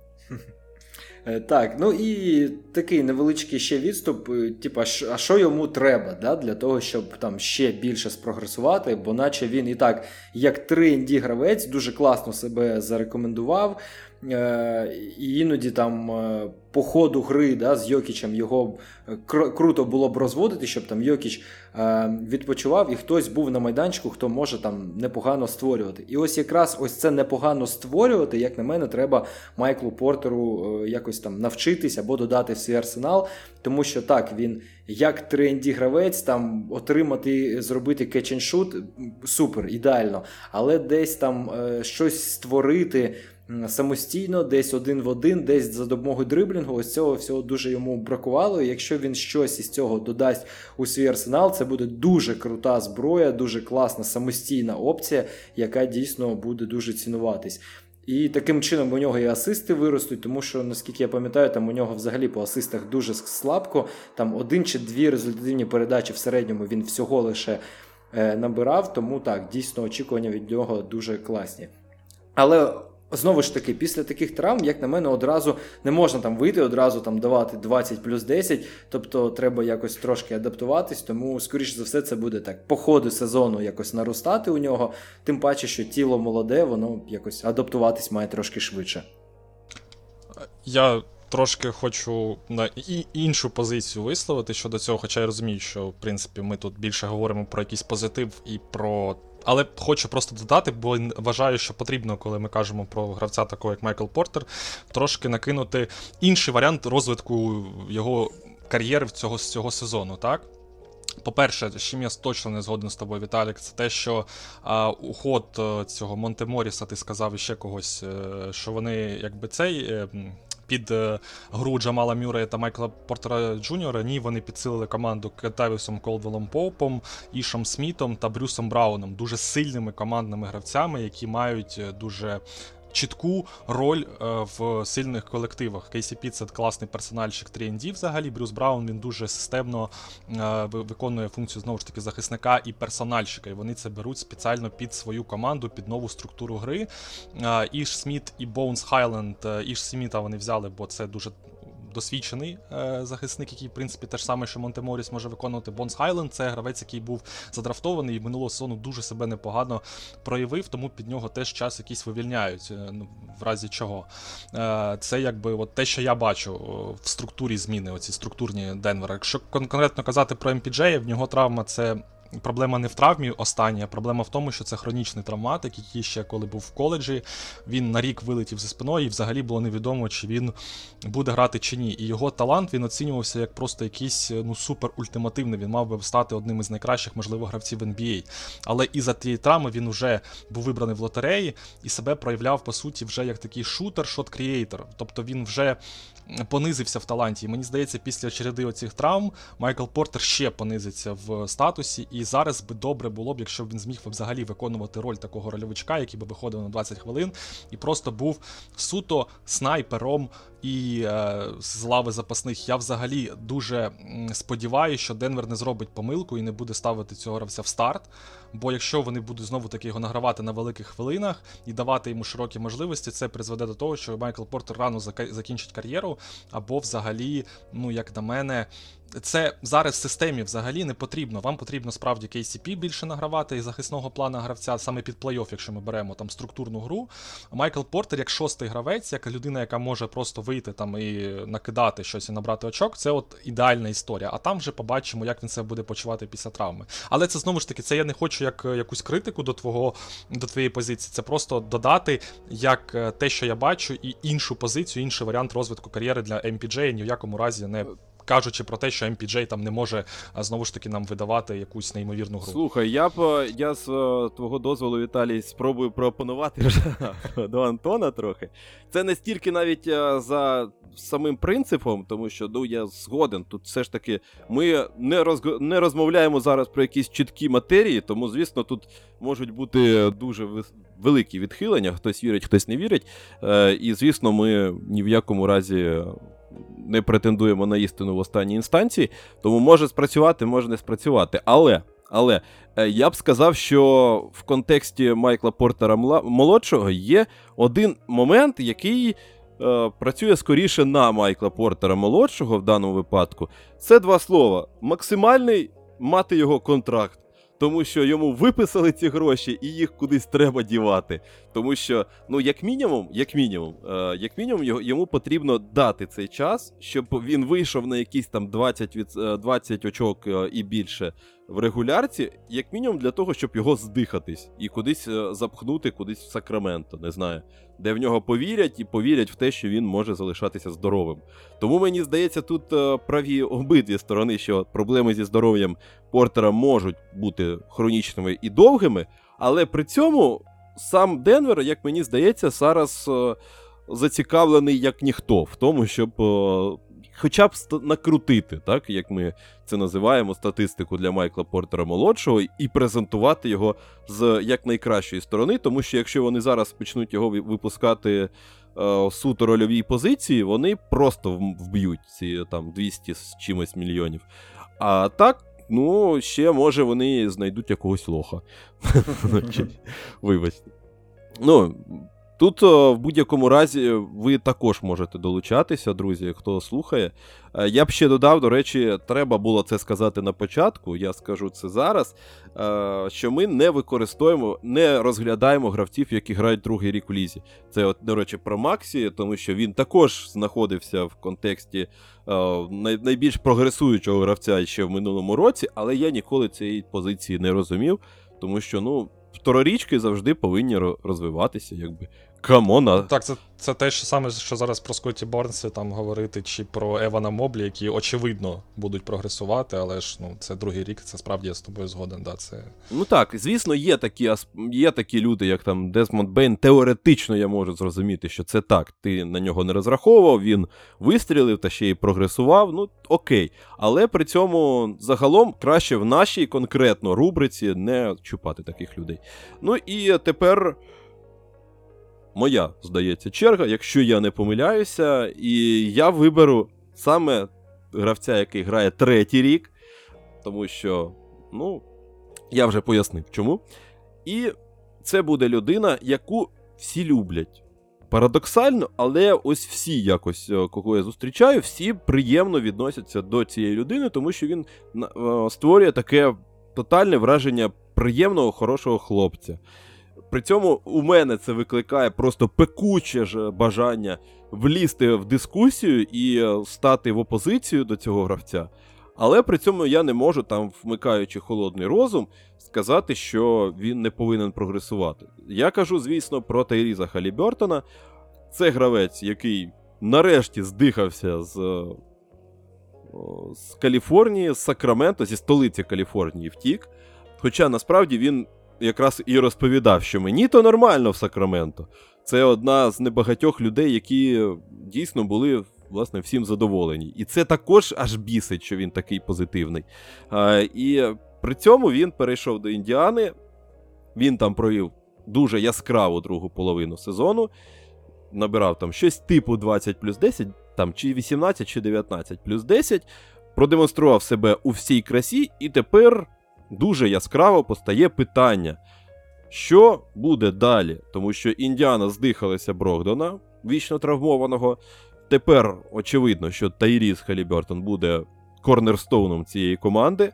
Не знаю, на що претендуватиме команда з таким корнерстоуном, але маємо, що маємо. Ейтон не приїхав, і все залежить, залежатиме тепер від е, Халібертона. І питання єдине у мене до нього в тому, що він сам по собі, ми розмовляли раніше про Ентоні Едвардса, і ось у Ентоні Едвардса є характер зірки. У Тайріза Халібертона немає характеру зірки. Я розкажу цю бородату історію, яку розказую кожен раз, коли е, розмова заходить за Тайріза Халібертона. Це драфт.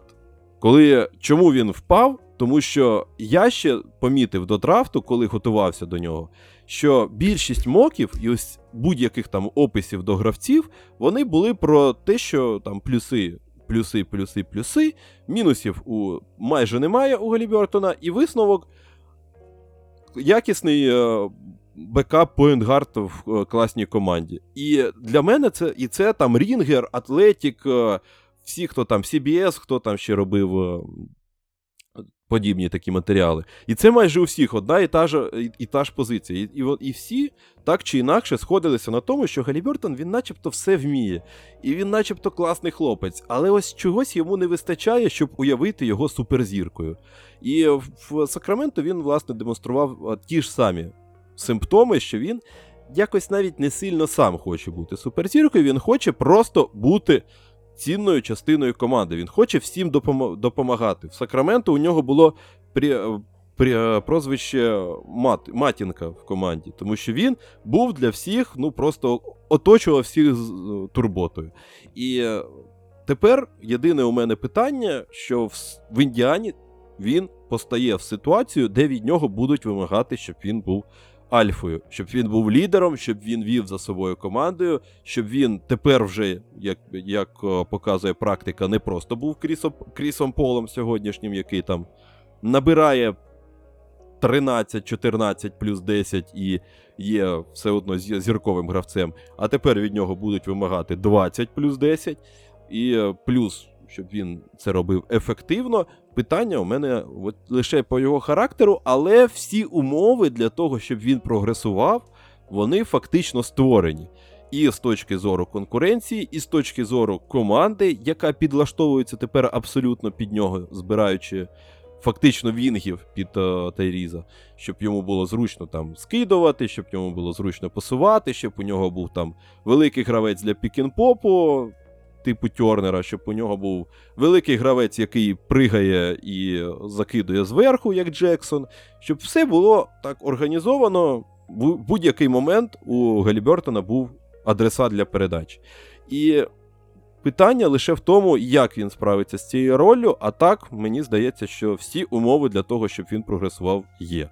Я, до речі, скажу ще один момент, поки, поки ви не почали, що, друзі, це єдиний, до речі, гравець. Ми з, з Антоном та з Віталієм перед записом цього подкасту трошки розкидали в своєму чатику своїх кандидатів, просто кандидатів всліпу спочатку. І єдиний гравець, який був у всіх, це Тайріз Халібертон. То мені здається, що, друзі, ви не сильно будете зараз опонувати мені. Та ні, звичайно, він дуже крутий гравець і дуже приємно дивитись, як він зростає не тільки в кількості, а вже, як я казав, в якості, тому що чувак виріс порівняно зі своїм першим сезоном, там, наприклад, в аспекті очок, десь там на чотири з половиною - п'ять очок в середньому за гру, але при цьому, якщо подивитись на кількість кидків, які він брав у першому сезоні і в останньому, то там Там навіть не два, там, по-моєму, на півтора кидка більше він всього почав брати, тобто ефективність виросла в рази, ну, тупо, дуже круто. І ще ось е, хотів додати трошки про те, що ти, ти сказав про е, його характер, про його мотивацію. Е, я нещодавно, е, була, по-моєму, історія якась, чи він в подкасті якомусь це сказав, е, є ж от, да, там... Купа прикладів, коли гравця треба, от щоб він реально там заграв і захотів, там розізлити, або там кинути йому челендж якийсь, типу сказати, що він там чогось не зможе, або чогось він не вартий. І тут взагалі ідеальна ситуація для Халібертона. Його обміняли Кінгс, яким він до них типу класно ставився. І, наскільки я знаю, він там дуже, ну, якось сумував із цього приводу, що ось так некрасиво так, так. з ним повелись, проявили до, до нього якусь таку недовіру в майбутній талант, в його стилю розвитку. І зараз Індіана йому дає ось таку, як би мовити, повну свободу. Кажуть, давай, пацаном, мстись. І він, знаєш, знаєте, зараз наче... Виглядає, наче його там колишня кинула, і він тепер намагатиметься змусити її там пожалкувати всіма способами. О, тому е, я просто до того, що він десь в якомусь інтерв'ю або подкасті казав, що його це дуже мотивує. Тому це дає надію, що ось такі твої опасіння щодо його характеру трошки зміняться, і він дійсно і не тільки там я тільки да, фізично, а й десь морально і е, розумово буде більш там готовий на себе взяти більше відповідальності. Да, Антоне. Так, да, поки ти от, якщо б ти не сказав про Кріса Пола, я якраз би, знаєш, хотів навіть нашим слухачам задати, от мене було таке питання, от коли ви представляєте Тайріза Халібертона, на кого він більше всього схожий із гравців сучасних, ну там, які, скажімо, є.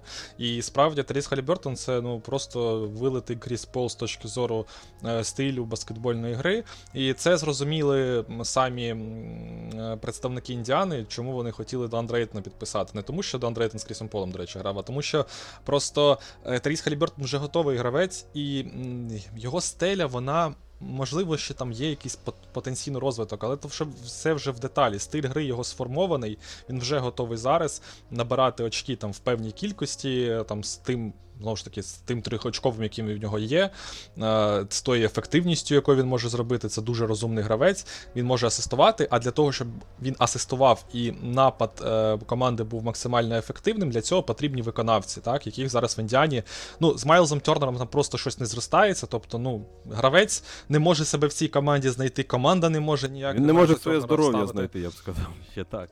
Ну, а це, да, це, до речі, одна із таких теж головних причин, тут е, з тобою згоден. І тому вони намагалися отак Вейтона, е, якби, да, кинути. Можливо, ще їм потрібно когось шукати. Я б взагалі не здивувався, якщо б вони Кевіна Дюрента намагались підписати, але то маловірогідно, щоб, знову ж таки, Кевін Дюрент сам захотів Індіану перейти, і там би були дуже важкі, напевно, переговори за суму компенсації за Дюрента, так? А тому вони зараз намагаються просто створити біля Халібертона вже таку більш-менш бойову команду. Але проблема в тому, що, знаєш, от Халібертону поки не везе з колективами. Його би обміняти в якусь, я не знаю, в якийсь Бостон би його обміняли навіть замість Малькольма Брогдана. Це був би ідеальний варіант, і я думаю, що Бостон міг б вже собі там династію якусь, певно, створювати. Mm-hmm. Тому...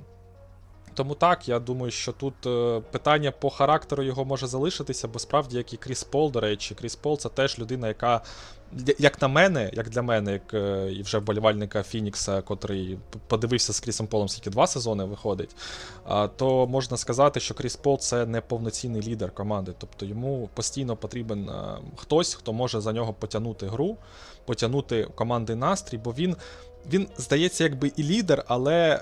не до кінця, от я б, я б висловився так. І от Тайріза Халібертона так. Він просто, знаєш, виходить із своїх навичок, А, і коли він буде ставати все досвідченіше і досвідченіше про Халібертона, він буде, також це його буде плюс до його лідерства. Але по факту, по своїй натурі, а, справді це трошки от така ну, персона, не перша яка... зірка. Mm-hmm. Да, да, да. Да, ось ми, ми, мені просто, я зараз скажу, поки згадав, а, ти аналогії провів, і я ж не, не так давно в Телеграмі робив прев'ю по Індіані, і мені п- п- питання писали в...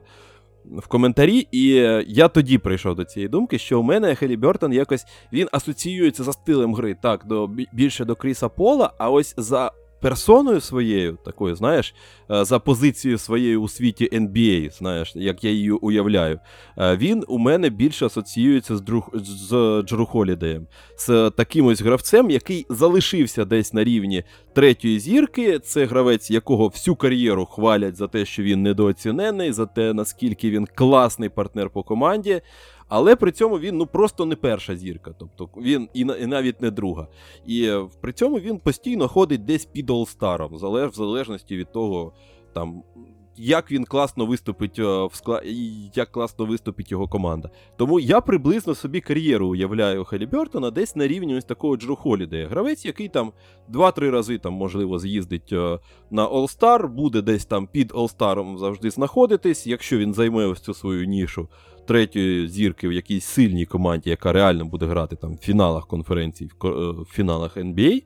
І ось, ну, приблизно так я собі уявляю. В будь-якому разі, якщо нехай це там не суперзірковий рівень, але в будь-якому разі з сьогоднішньої точки дійти до статусу Джру Холідея в лізі, це все одно суттєвий прогрес і в нашу систему координат нашого подкасту вписується.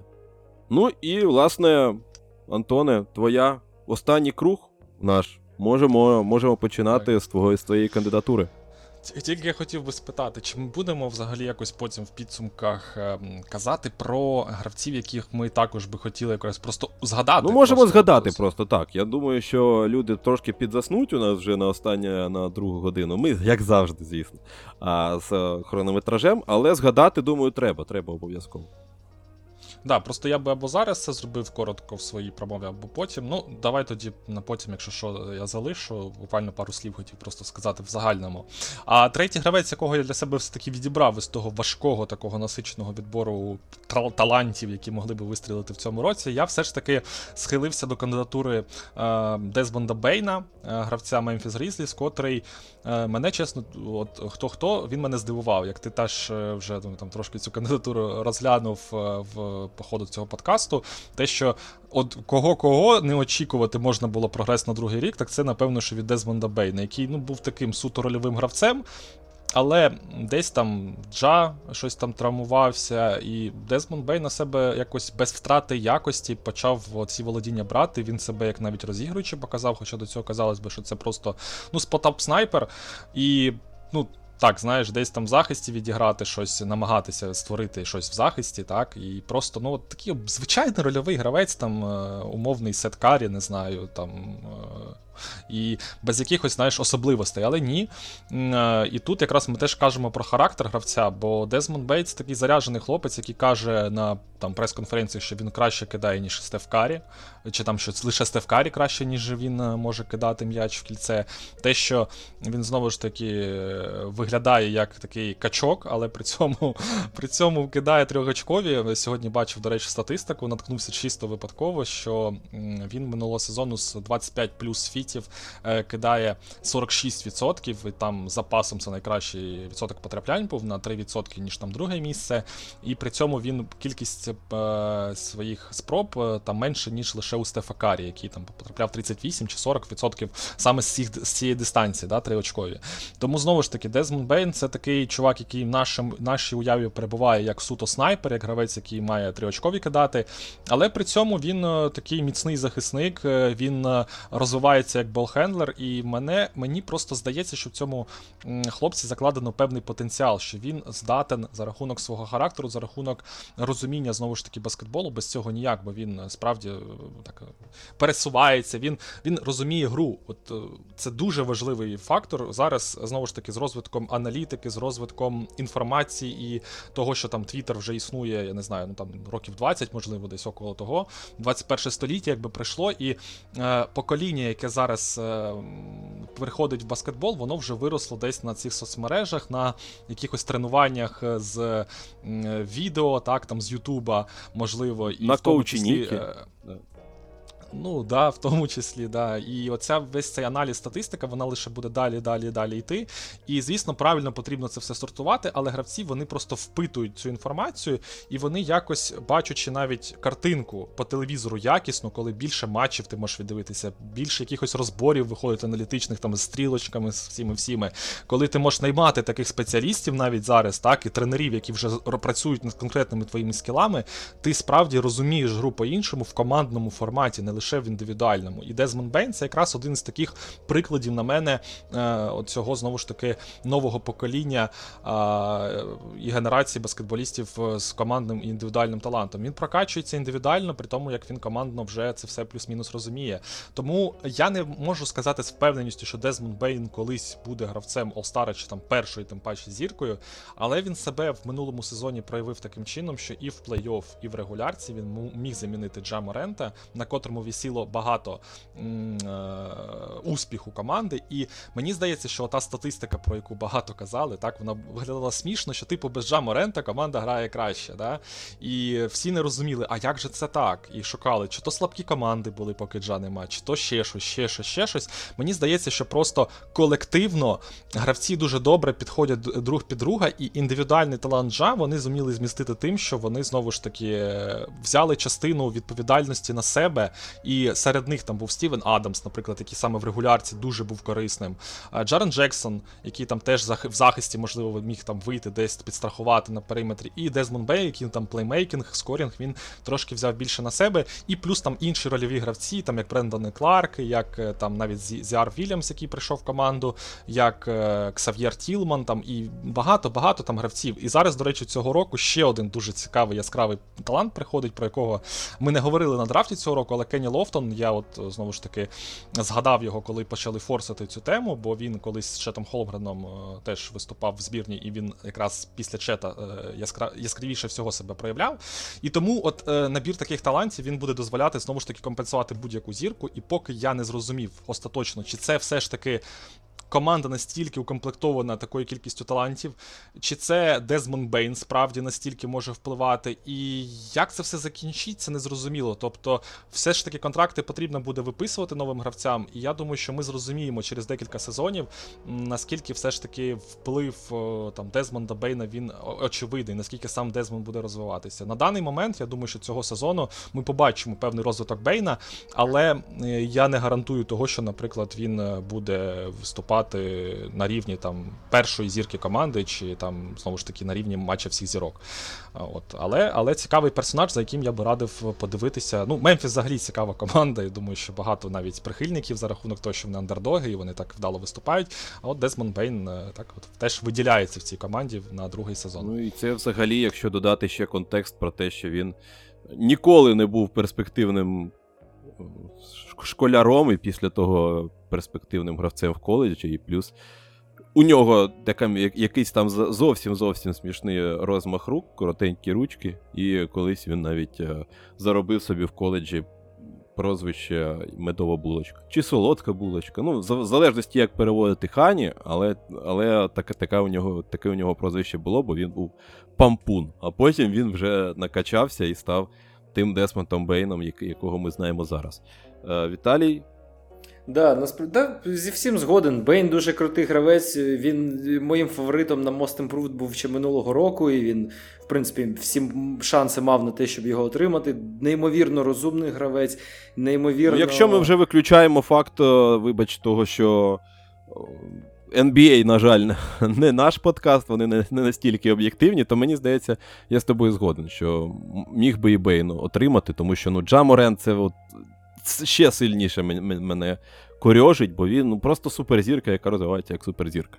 Вибач. Да, да. Ні, насправді, от, добре, тоді так коротко, Бейн дуже сподобався в цілому, подобається тим, що у мене є відчуття, що він, знаєте, от того типу гравець, коли типа ні у кого не йде, коли щось там все з рук сипеться, нічого не залітає, там якісь тупі втрати, немає, не нащупали свій ритм, і треба, щоб хтось от взяв і всіх привів до тями якось. І мені здається, що от Бейн це взагалі ідеальний чувак на таку роль, тому що от типа щось не виходить, найдіть його м'ячем, хай він там пульне десь там з семи-восьми метрів, залетить, всіх приведе якось в порядок, трошки збудоражить, трошки дасть якоїсь енергії і все почне якось налаштовуватись. Це колись Леброн давно в якомусь інтерв'ю казав, що у них, типу, таким чуваком був Джей Ар Сміт в команді, що колись щось десь там не, не виходить, він був як швидка допомога. Треба йому віддати м'яч, і він якийсь там курйоз свій привичний е, заб'є, і у всіх це якось енергетично трохи підніметь. І ось Бейн, це, як на мене, теж дуже прям ідеальна кандидатура на таку роль. Запальничка така. Да, да. Ну і, чесно кажучи, от, от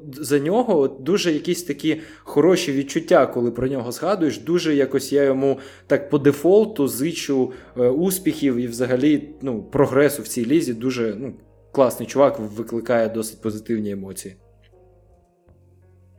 Ну і тепер твій кандидат. Здивуй нас. Та-да-да-дан. Так, е, добре, останнє... Насправді я вже знаю, і так. Віталій здивує вас, тих, хто слухає. Так, Бен Сімонс.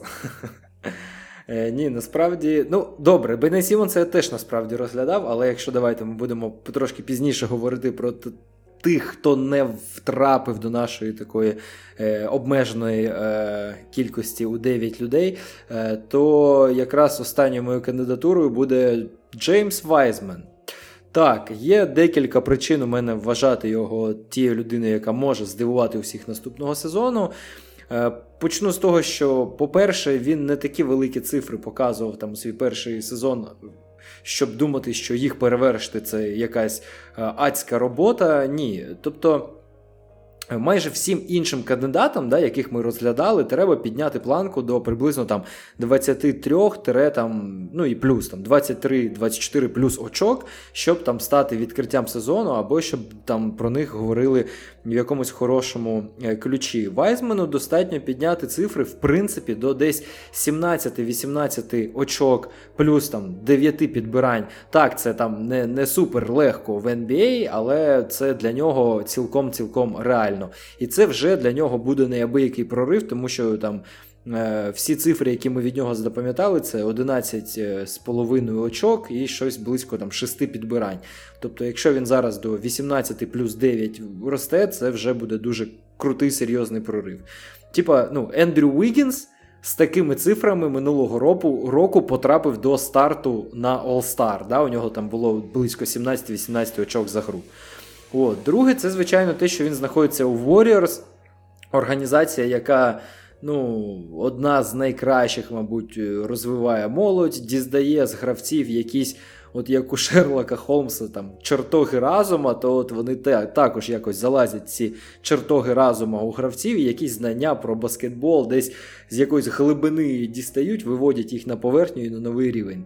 Тому, ну, якщо в Дабс на рівні виглядали там Німанія Б'єліца, да, то, е, як на мене, у Вайзмана є досить хороші шанси, тим паче я десь нещодавно прочитав, що е, наразі із Вайзменом індивідуально тренується тренер, е, не тренується, а тренує його тренер, який у свій час е, індивідуально працював з Йокічем і вивів йому на новий рівень там і роботу ніг, і рухливість, тому це прям такий дуже цікавий момент, типу бігмен-бігмен, і, і той досить універсальний, і цей ніби мітить на щось більше, ніж просто штовхатись під кошиком, тим паче, що такої рами, щоб прям штовхатись немає, там він може і періодично підніматись наверх, тому так, дійсно, дуже е, також цікавий момент.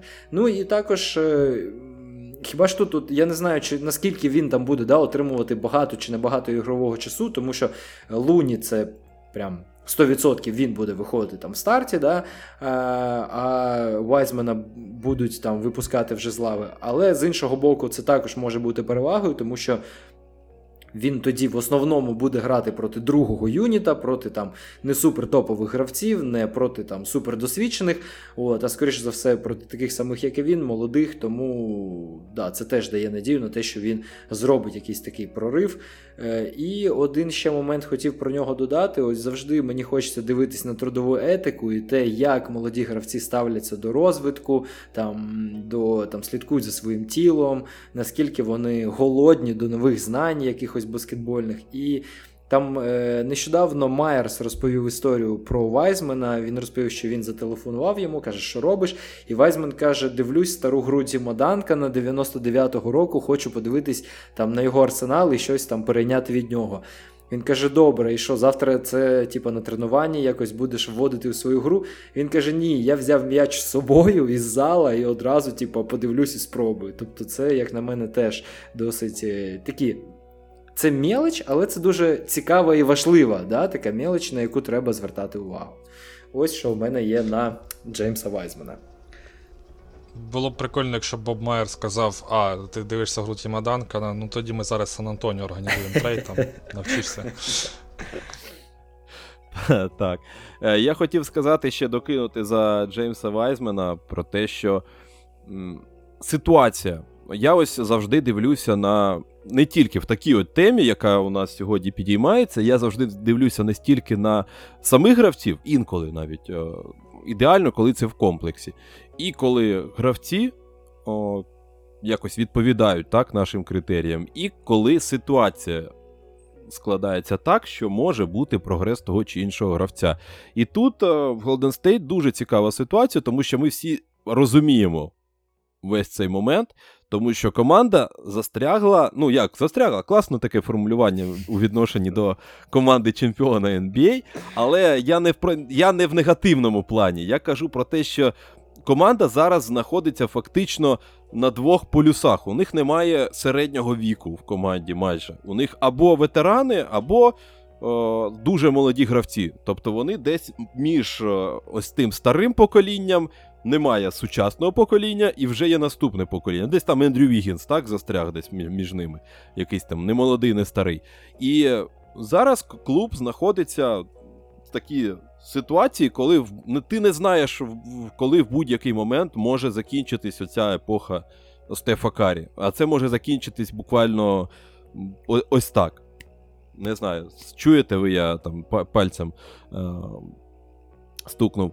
Ну і взагалі, і при цьому всі думають про те, як виходити з цієї ситуації. Багато хто покладає багато надій на того ж Джордана Пула. При всій моїй повазі до Джордана Пула і до вболівальників Golden State, я не сильно вірю в Джордана Пула, він поки що дуже нестабільна і дуже хаотична штука. А ось Джеймс Вайзмен серед тих гравців молодих, які є у Golden State, він найбільше схожий на гравця, який теоретично за стелею своїх можливостей, якщо буде здоровий, він може стати якимось там частиною хоча б ядра на майбутнє, і його спробують проштрикати якось в цьому сезоні, перевірити, що він може. Тому що, ну, в кінці кінців людина третій пік драфту. Колись на нього витратили, щось треба з нього витягувати, тому що часу залишається мало, у нього зараз рік, і наступний рік, і там вже продовжувати його треба.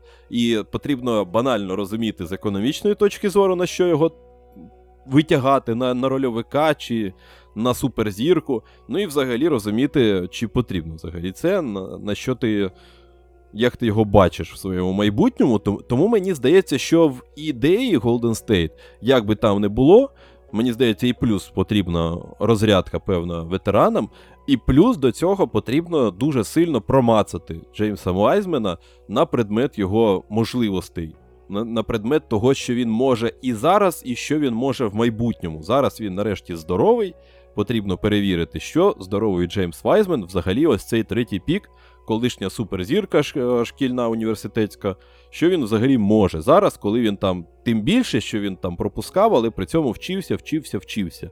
Його основна проблема була в тому, що він був чистий лист. Він в університеті не вчився, він в Golden State там заїхав таким абсолютно зеленим. Тут він був травмований, але ось навіть Віталій розказував історії про те, що він постійно собі в голову щось закладає, якісь баскетбольні знання. Тому тепер, мені здається, що ситуація, вона абсолютно схиляє нас до того, що в Golden State будуть намагатися витягнути Вайзмена на якийсь інший рівень. Ну, в мене є те, що додати по Джеймсу Вайзмену. Ми там минулого року робили трансляцію на Ютубі, і тоді там три години такий детальний розбір новачків був саме. А, і по Джеймсу Вайзмену, в принципі, як статистично там на сервісі Basketball Index, це зараз один із провідних, скажімо так, по продвинутій статті є інформації, вона дуже красиво графічно подається, щоб було більш-менш зрозуміло там, звичайно, навіть людям. Про що йдеться мова, так ось Джеймс Вайзмен якраз з тих, з тих даних, якщо навіть дивитися гру, зрозуміло те, що цей гравець взагалі ніяк не підходить у Golden State по системі грі. І для мене було, що коли на драфті вони вибрали саме Джеймса Вайзмена, великою загадкою, навіщо вони його беруть, коли цей гравець, це, ну, можна сказати, прототип Джоеля Ембіда, фактично. І в мене немає питань до самого Джеймса Вайзмена, бо він грає в те, що він повинен грати. Він має великий юзаж, тобто, ти знаєш, як заставити Луку Дончича в системі Golden State грати без м'яча, і навіщо тоді це? Тобто Джеймса Вайзмена взагалі не через те розвивають. Йому потрібен м'яч, йому потрібен постап. А для того, щоб таке зробити і перебудувати хоча б навіть цю працюючу класну систему Golden State, потрібно е- що зробити? Обміняти Дреймонда Гріна для початку і е- той юзич, який вони через периметр отримували, змістити більше в акцент на е- Вайзмена, але при цьому знайти ще якусь мобільну четвірку. І грати більше через, е- знову ж таки, периметр на заслонах, щоб створювати більше трьохочкових китків в таких ситуаціях, а за рахунок потенційно дуже міцного Вайзмена, який буде стягувати на себе дабл-тіми в пості, потім там робити рух м'яча. Але це вже все одно буде не та система Golden State, яка зараз у них роками відточена разом з Гріном, Каррі, там, Томпсоном, так? А, і тим паче, так, Кевін Луні залишається в команді, тобто незрозуміло взагалі під що тут Джеймс Вайзмен. Я здогадую, що в кращому випадку набивати статистику, продавати це як суперпотенційний талант і обмінювати. І при тому, я думаю, що для Golden State це буде один з тих випадків, коли це буде мінусовий обмін, бо Джеймс Вайзмен це дуже зараз нетрендова річ, яку продати за дорого важко, хоча він потенціал в нього дуже класний, але Golden State не показали, що це за потенціал. Плюс в коледжі він відіграв три гри, після чого там отримав дискваліфікацію, і тому все одно за нього можна буде за меншу ціну його отримати. А от розвити Джеймса Вайзмена дуже буде легко, бо Джеймс Вайзмен, повторюсь, він габаритний, він скілований, але йому потрібен м'яч в великій кількості для того, щоб це реалізувати. Тому по Вайзмену в мене питань нема по його розвитку, я вважаю, що це класна кандидатура, єдине не для Golden State. Ну, думаю, так. Можливо, я з тобою погоджуюсь. Мені все ж таки здається, що е, ідея Golden State, вона більше виходить, і взагалі історія з ось такими системами, про які ми кажемо, вона повинна в першу чергу виходити з гравців. Тобто, е, якщо там згадувати Сан-Антоніо, вона постійно змінювалася, ось ця система Сан-Антоніо, там в лапках, так? Е, і Golden State також, можливо, брали Джеймса Вайзмена з думкою про те, що вони потім перебудуються під такого гравця. Тобто, фактично, їм не принципово там шукати, не знаю, клон Стефа Каррі, тому що ти не знайдеш клон Стефа Каррі, як би не намагалися зараз зробити його з Джордана Пула, все одно ти не знайдеш настільки унікального гравця, тому мені здається, ось так і вирішили в Golden State, що ми спробуємо взяти ось такого гравця, і потім, коли відійде епоха Стефа Каррі, ми побудуємось через ось Джоеля Ембіда нового, так, знаєш, умовно кажучи. Але загалом так, мені здається, що в короткостроковій перспективі в будь-якому разі для Джеймса Вайзмена щось може бути приємне, тому що його або прокачають для продажу, аби показати товар обличчям, або взагалі обміняють якомога швидше, і в новій команді він ще більше розкриється. Тому шанси у нього в будь-якому разі хороші, бо він топ-проспект і залишається ним. Його така стеля візуальна, вона нікуди не ділася. Ну і тому, мені здається, він в шоколаді в будь-якому з випадків. І тепер давайте мій останній кандидат на сьогодні. Людина, яку багато хто чекав, багато хто мене питав за цю людину. Ми ще дійдемо обов'язково до Нью-Йорк Нікс в серії прев'ю, але зараз ми поговоримо про гравця, який зривав просто це міжсезоння. Всі чекали, всі готувалися до того, що Джейлен Брансон приїде в Нью-Йорк Нікс піднімати ось цю цілину в в, не знаю, пахане поле в команді. То після провалу всі чомусь побачили у, Дж... у Джеліні Брансоні гравця, який повинен, не знаю, пере... перевернути всю систему з ніг на голову. Я не думаю, що він переверне всю систему з ніг на голову. Це ні в якому разі так не буде. Але при цьому мені здається, що це гравець, який має шанс на успіх саме в Нікс, тому що попри те, що його брали, бо він плохо лежав, так, бо Нью-Йорк Нікс могли в когось кинути грошима, і вони кинули. Мені здається, що ситуація тут може бути глибшою, тому що, по-перше, цей гравець підходить тому Тібодо за своїм характером, за своєю ідеєю в голові, так, за тим, який формат цього виконавця. Це гравці такі характерні, це гравці хаслові, яких любить Том Тібодо. І він може заграти, на відміну від Кемби Уокера, у такого тренера. І, по-друге, він підходить цій команді з точки зору їх потреб на сьогоднішній момент. Тому що я ось навіть перед подкастом подумав і вирішив перевірити цей момент, тому що багато, напевно, ви самі бачили статистичних викладок. Ну, я в будь-якому разі багато бачив і в Твіттері, і в Інстаграмі. Кірк Голдсбері багато візуалізував цей момент. Про те, що Джейлен Брансон – це один з найкращих взагалі маленьких ліги, і взагалі гравців, навіть не маленьких ліги, по грі в проходах. Там якісь фантастичні у нього цифри, реалізації і на дуже високому рівні по кількості, по завантаженню. І вгадайте, яка команда є найгіршою командою ліги по грі в проходах, по реалізації. Я навіть не буду давати вам три секунди на відповідь, тому що всі знають, що це Нью-Йорк Нікс. Це найгірша команда по реалізації під кільцем в проходах. І з одного боку Джейлен Брансон вирішує як мінімум цю проблему. Ну, не вирішує, але як він б'є, так? Це ліки для такого симптому. Він додасть, безумовно, як плеймейкер, як він додавав в Далласі, коли не було Луки Дончича. Він... І, це, і цього також не вистачає Нью-Йорк Нікс, тому що Джуліус Рендл не справляється, а Барет, він, я досі не зрозумів типаж кого Ер Джей Барет, тому що він начебто зірковий потенціал наче має, він топ-проспект, але ось третій чи четвертий рік у нього буде, і я досі так і не вкурив, що це за типаж гравця, бо він начебто і не пасує, і не знаю. Тому потрібен такий гравець, як Джейлен Брансон, у нього точно будуть можливості. Ми це записуємо, ще не знаючи результатів цих переговорів довготриваючих по Доновану Мітчеллу, але в будь-якому разі в цьому обміні не буде Джейлена Брансона, просто технічно його не можуть туди включити. Тому Джейлен Брансон так чи інакше буде грати з Мітчеллом поруч або без, і м'яч точно буде у нього в руках. Ми бачили це і в минулому сезоні, коли із Лукою Дончичем разом вони виходили, і нормально себе проявляв Брансон. І коли Дончича не було, також Брансон себе проявляв ще краще. Тому мені здається, що попри ось цей ауру Нью-Йорка, це, звісно, сильний, ну, сильний фактор зі знаком мінус, але при цьому не просто це була така, знаєте, купівля, аби пальнути грошима. Мені здається, що цей гравець непогано вписується в цю команду і може їй допомогти. Я... Напевно, просто щось скажу, бо, чесно, в мене немає віри в самого Джейлена Брансона як якусь серйозну опцію гри, ну, першу, знаєш, першу-другу, я би сказав, в команді.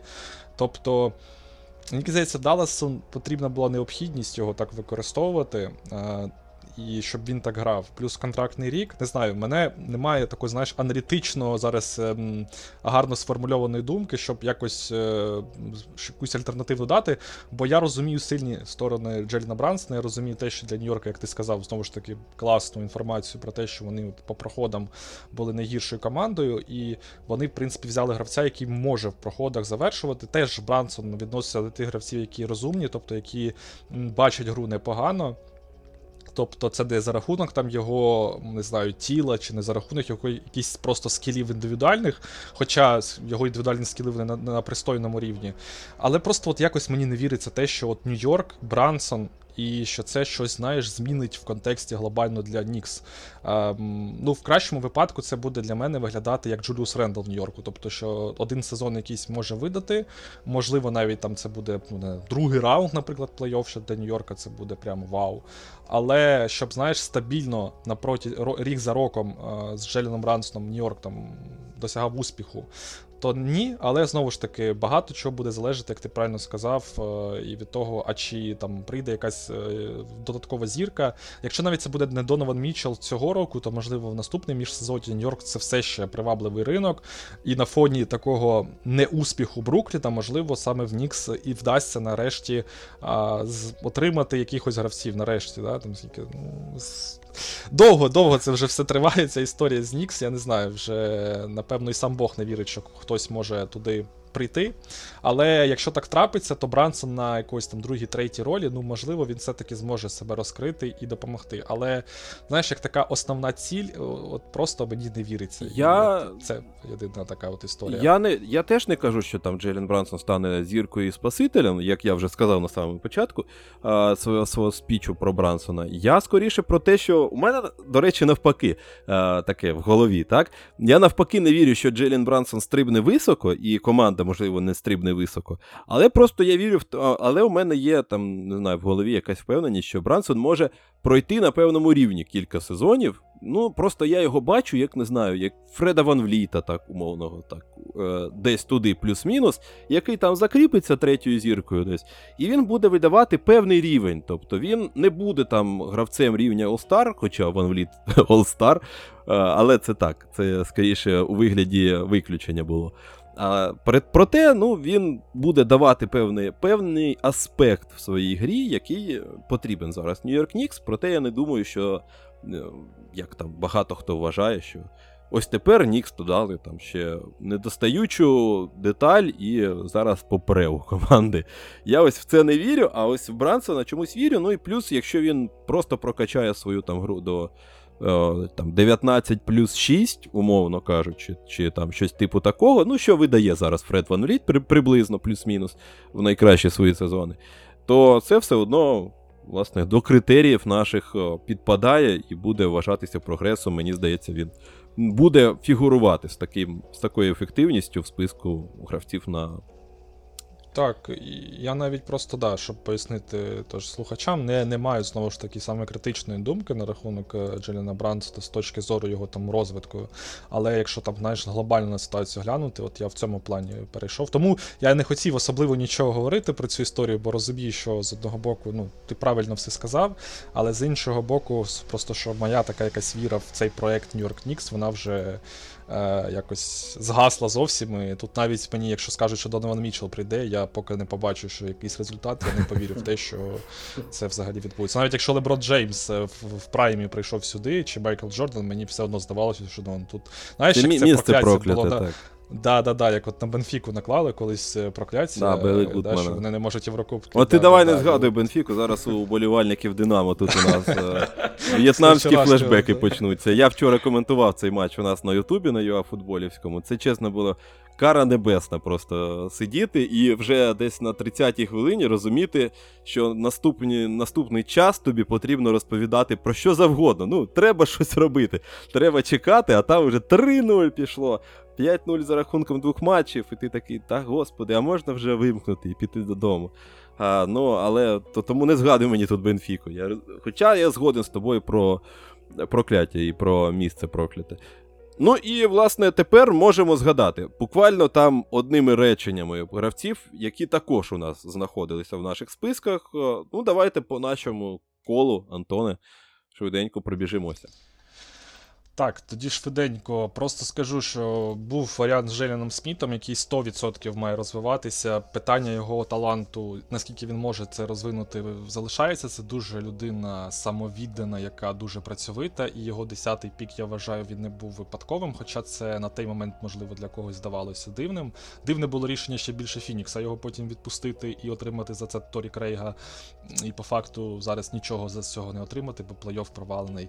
А факт в тому, що Джейлен Сміт Сміт як мінімум може стати просто класним рольовим гравцем, який там буде супер системно допомагати команді піднятися на вищий рівень, і він, в принципі, це демонстрував вже, але в нього він достатньо сирий, тому йому ще потрібні якісь роки. Тому я вирішив, що для цього сезону зараз брати не зовсім правильно. Також про пару з Детройта Садік Бей і Марвін Беглі хотів сказати. В принципі, в Детройта дуже багато молодих гравців. І чому саме Садік Бей? Знову ж таки, там рік тому, коли ми збиралися, говорили про, ну, перший сезон Бея взагалі був дуже класним. Він там і гравця, здається, неділі вигравав відразу. Було, в, да. Рік новачка.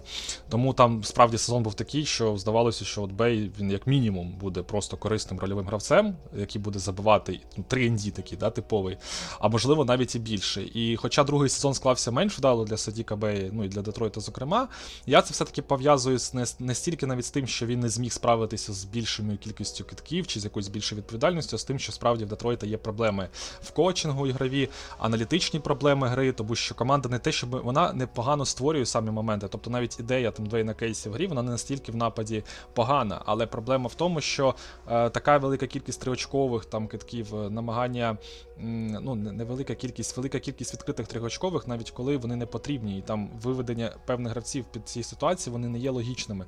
Команда повинна відштовхуватися від сильних сторін гравця і намагатися е, суміщати це з, трен... з, трен... з тренерською ідеєю, тобто, а не просто намагатися, знаєш, там дати Кіляну Хейсу зіграти в старті, там потім там двадцять п'ять ротацій провести, двадцять п'ять різних ігрових схем, нічого не награючи. Е, Мене здається, що там просто нема чогось чіткого.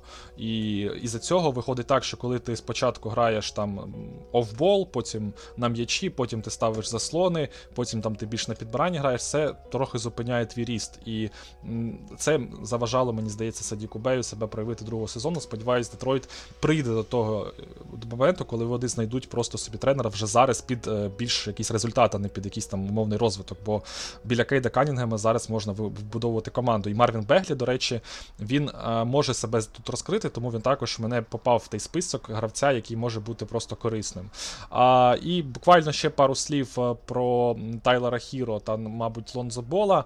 А, я вважаю, що ці гравці здатні зробити крок вперед, але при цьому вони вже зараз на слуху. Лонзо Бол – це, ну, взагалі хайп тема. Все, весь час його в ен бі ей, всі його знають як сильного гравця, який пов'язує там захист та напад, тобто який є і сильним плеймейкером, і сильним персональщиком, тому, мабуть, брати його сюди в топ три, я вирішив, це було б занадто, так як я не бачу, що він прямо може стати першою зіркою команди, але при тому, що він може поїхати на матч всіх зірок там і бути ще більш сильним гравцем, це так.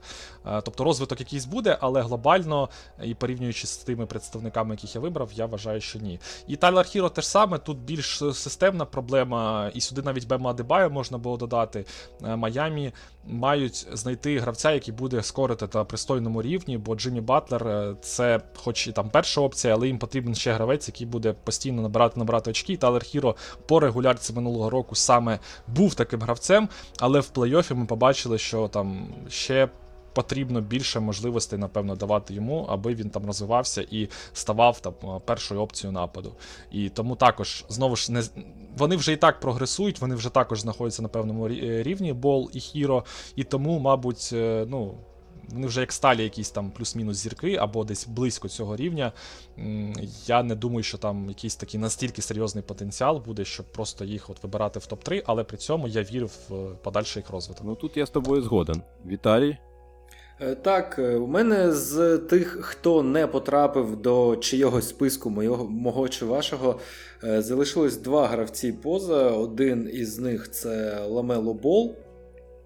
Хотів, я не знаю, хотів його якось затронути, тому що Ламело Бол буде грати вже третій сезон, між першим і другим був хороший буст, там він і триочковий добре підтягнув, там майже до тридцять дев'ять, по-моєму, відсотків, і в аспекті очок дуже зріс в плані скорингу, він там, на, по-моєму, на п'ять очок більше став набирати, у нього в першому сезоні було близько п'ятнадцять, в другому близько двадцять, і от зараз такий досить незрозумілий стан для Шарлот, типа їм треба вже е, ну, якось вибрати курс і йому слідувати, так? І зараз ще й незрозуміла ситуація з Бріджесом, чи він буде грати, чи він буде сидіти в тюрмі, бо я якось якогось апдейту по цій новині не бачив, тому, е, як на мене, дуже типу такий е, для кар'єри Ламело Бола в цілому досить важливий момент наступає. Чи він дійсно зможе бути класною зіркою в команді і тащити так, команду за собою вже в свій третій рік, чи він все ж таки от залишиться десь тут на рівні там другої-третьої зірки, на рівні там двадцяти очок, семи передач, і отак от він в принципі буде йти е, по кар'єрі і надалі. І от тому мені чогось більше хочеться вірити в те, що він все-таки спрогресує, він ще вийде на один щабель вище, тому що чувак дуже розумний, типу от в цілому, дивлячись на його е, ігрові моменти, на його якусь поведінку в житті, так, він такий досить, ну, як то кажуть, свег, е, такий, любить там якісь там... Е, блістящі побрякушки і таке інше, але в цілому він досить розумний хлопець. Тобто подивитись його якісь там інтерв'ю і те, як він спілкується, там на його почуття гумору, тобто видно, що чувак досить... Ну... Що й не скаже, що його виховував Лавар Бол. Так, сто відсотків. Тому, так, дуже якось... Це, до речі, у них сімейне. Діти якісь нормальні. Да, да. Ну, до речі, насправді, якщо говорити про Лавара Бола, то ми ж всі розуміємо, що він на публіці ось такий, що він... Ну, так, так. Це все він робив заради великої там цілі маркетингової, тому тут, наприклад, я з якого боку подивитись, да, з, з боку образу, який він собі вибрав, да, ми можемо казати, що Лавар Бол дурачок, але з точки зору цілі і як він її пройшов і досяг, можна сказати, що він е, красавчик. Тому от Ламело Бола також хотілося б відмітити. Ну і як я от в чаті вам писав, хлопці, що є один ще одна кандидатура для любителів ем, чогось такого неординарного і пожорсткіше, це Бен Сіммонс. Чесно кажучи, великої віри в те, що він зі своїми ментальними там проблемами, зі своїми якимось такими досить склочними рисами характерами, характеру щось там дуже додасть до своєї гри і дуже спрогресує, немає віри, знову ж таки, але ті обставини, які складаються там в Брукліні і взагалі, щоб на нього через рік-два можна було ще більш-менш серйозно глянути як на гравця, то, як на мене, йому дуже прям вкрай необхідно щось більш-менш нормальне показати цього сезону, щоб, ну, взагалі не потрапити в ситуацію, коли всі, всі команди ліги скажуть йому, знаєш, чувак, дякую, ми вже подивились, що ти там за чотири сезони один був травмований, два у тебе там проблеми з головою, а там потім ти ще, ще щось, у тебе купа проблем, ми взагалі тебе не хочемо. Тому, як на мене, от саме з точки зору його кар'єри, дуже вирішальний сезон наразі у нього, і тому як він його проведе, дуже багато буде залежить його майбутнє. Тому якось якась маленька надія в тому, що він все ж таки покращить свою гру є, і тут вона, знаєте, якось змішується, ось ця надія, вона змішується з якимось жалем просто, от чесно, мені якось жаль його як гравця, як із такого чувака, там, якого Леброн називав принцом і, і його там е, е, майбутнім, да, чуваком, який його замінить у лізі, як він перетворився да. Да, на ось такого баста, це, ну, типу, не дуже красива історія, і дуже хочеться, щоб якось вона завершилась на більш-менш нормальній ноті. Ну так, Бен Сіммонс вийде грати, це вже несподіванка приємна буде в цьому сезоні, тому факти формально воно вже підходить під uh, тему нашого подкасту, це буде приємне відкриття сезону. Бен Сіммонс вийшов, вийшов грати uh, і навіть щось набирав. Тому я згоден, у мене, власне, було буквально теж кілька гравців, але це вже не такий великий зірковий рівень. Я скоріше про те, що вони будуть прогресувати, але не факт, що будуть настільки яскраво виглядати, як щоб там додатися в компанію до тих гравців, які ми, яких ми згадали. В першу чергу, дуже схожі, як мені здається, за своїм типажем гравці. Це Айзек Окоро і Дені Авдія, це молоді гравці, які десь трошки призупинилися, десь, десь трошки застрягли в своїх ролях. Вони непогані, але ось запас у них ще безперечно є ходу і прогресу. І, власне, наступає у них третій сезон, коли потрібно щось вирішувати, якщо не помиляюся, у Авді третій, здається, чи четвертий. Неважливо, в будь-якому разі, ось зараз вони ще досить молоді, аби або зараз зробити якийсь вирішальний крок, або вже ось застрягти в ролі таких суто рольових виконавців, вибачте за тавтологію. Ну і я ще хотів сказати про Кевіна Портера, який там досі вирішує якісь свої питання по контракту, йому Г'юстон не поспішає давати якісь великі гроші, і, скоріше за все, і не дасть. Вони ведуть переговори, але зараз о, нічого не, не відомо, скоріше за все, він будуть дивитися на цей сезон, як він проведе, і, власне, та ж сама логіка. Гравець досить молодий, він з тараканами в голові, але начебто з його тараканами вчаться жити, і він дос... при цьому собака талановитий. Тут питань немає, єдине питання наскільки. Ось зараз... І ми будемо з'ясовувати, і, власне, Г'юстон, тому що це питання буквально їх грошей. Єдиний момент я ще хотів сказати, якщо ми вже згадували тут про наші правила, я хотів трошки відхилитися і ось таку поправку Бейна вкинути одні, одним реченням, сказати про двох гравців, які можуть бути ось таким, трьох навіть, які можуть пролізти в цьому сезоні. Ми тут не включали їх через наші правила, тому що вони другорічки, але в теорії вони можуть нас здивувати знов-таки сценарієм Дезмонда Бейна. Це Айо Досунмо, який класно себе проявив в першому сезоні і зараз може вийти знов-таки продовжувати, продовжувати прогресувати в Чикаго. Це Боунс Хайленд, якого теж трошки згадували, тут буквально одним словом з Денвера, який зараз теоретично буде замінювати основного розігруючого. Я плюс не знаю, що там буде з Мюрреєм по здоров'ю. Ну і це цікава історія Трентон Уотфорд. Це гравець Портленда, майже невідома історія, але це колись талановитий школяр, колись талановитий, якого навіть не задрафтували, його підібрав Портленд. Він непогано проявив себе на дуже маленьких хвилинах в минулому сезоні. Зараз класно виступив, виступив у літній лізі. І зараз, враховуючи те, що в Блейзерс така трошки щось схоже на перебудову, можливо, і Уотфорду обов'язково знайдеться ця якісь хвилинки. Хоча, згадуючи про це, можна сказати, згадати, що е, Калеб Своніган також був у збірній е, літньої ліги. Нехай, як то кажуть, пам'ять буде про нього світла. Ну і ось так. Єдине питання залишається, я хотів додати це бонусом, буквально на кілька хвилин, докинути ще одну кандидатуру. І для вас, друзі, і для своїх колег є один пацан, досить перспективний, він відповідає всім нашим вимогам, він заключив новий контракт, він повинен пахати, і на його команду великі такі надії покладаються, і у нього буде, звісно, висока роль. Він ще молодий і перспективний, звісно, йому лише тридцять сім років, здається, якщо я не помиляюся.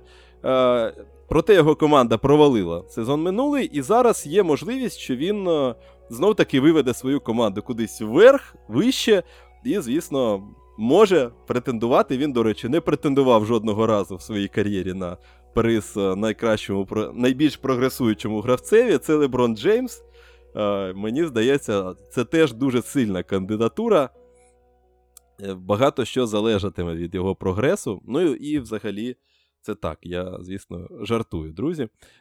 Леброн вже виграв цих титулів більше, ніж треба. Проте, дійсно, ситуація вельми підходить під наші умови. Він повинен прогресувати в наступному сезоні, від нього цього очікують. Ти знаєш, Леброн ну, отримає е, сорі, Леброн отримає most improved плеєра, якщо е, тільки Вестбрук буде робити менше двох втрат і забуватиме п'ятдесят відсотків. От тоді ми тільки. Так, так, так. Ну, як, якщо я, я ж кажу, я ж думав про те, що Леброн ніколи не падав сильно в своїй кар'єрі, а зараз такий провал, і якщо вони з цього дна піднімуться кудись там в топ чотири, так? Якщо Леброн буде видавати там знов-таки тридцять плюс і Вестбрук не буде заважати, то ну всі умови є, створені, команда прогресує, гравець додав, і власне все-все-все складається. Але, але це окрема кандиторія для фанатів. А ми, власне, на цьому якраз дві годинки ідеально вклалися. Взагалі дуже швиденько пробіглися. Я сподіваюся, накинули вам трохи такої їжі для роздумів, для, аби подумати, аби записати собі в нотатки, за ким спостерігати. І на цьому, я вважаю, наша місія виконана. Дякую вам, якщо ви дослухали до цього моменту. І дякую вам, Віталій, Антоне, за те, що приєдналися і за змістовну бесіду. Я думав, ти скажеш... Так, велике дякую. Да-да, кажи, кажи, Антон. Та я вже думав, ти скажеш, ну ладно. Давай тоді, Антон. Просто привик, що сьогодні перший, перший, перший постійно, то вже і це, відгукуюсь відразу. Е, да, велике дякую Єгору за запрошення, Віталіку, що теж доєднався до нас. Хочу, знову ж таки, всім слухачам подкасту сказати велике спасибі, якщо ви слухаєте подкаст Кейдів Канінгема і долучаєтесь до дискусій в коментарях, обов'язково це робіть, якщо ви це не робите. І шерте друзям, підтримуйте україномовний контент. Кеди Канінгема якраз зараз таким і є, баскетбольним україномовним контентом. Знову ж таки, дякувати Єгору за те, що він от таку тему е- зробив, розвиває, і я дуже радий, чесно, кожен раз, коли приходжу на подкаст до Єгора і можу розмовляти українською мовою про баскетбольчик, ен бі ей, і це класно.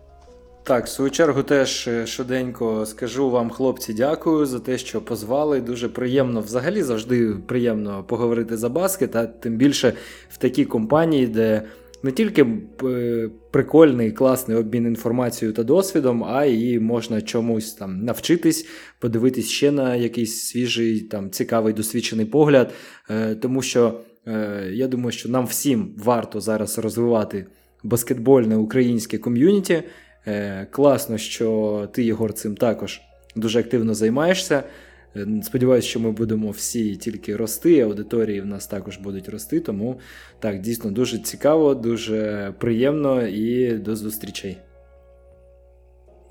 Ну і залишається лише сказати, друзі, не забувайте про розвиток україномовного контенту, про канал гейм севен на Ютубі, підписуємось, тому що, звісно, посилання будуть в описі, але, наприклад, на Мегого немає опису у подкастів, тому я проговорюю це словами. Не забувайте, баскетбольний кошик Антона Шматька також можете підписуватися. Антон, ти щось давно нічого не писав, але я впевнений, що не дарма ви підпишетесь, він обов'язково дасть про себе знати. Я, я правий?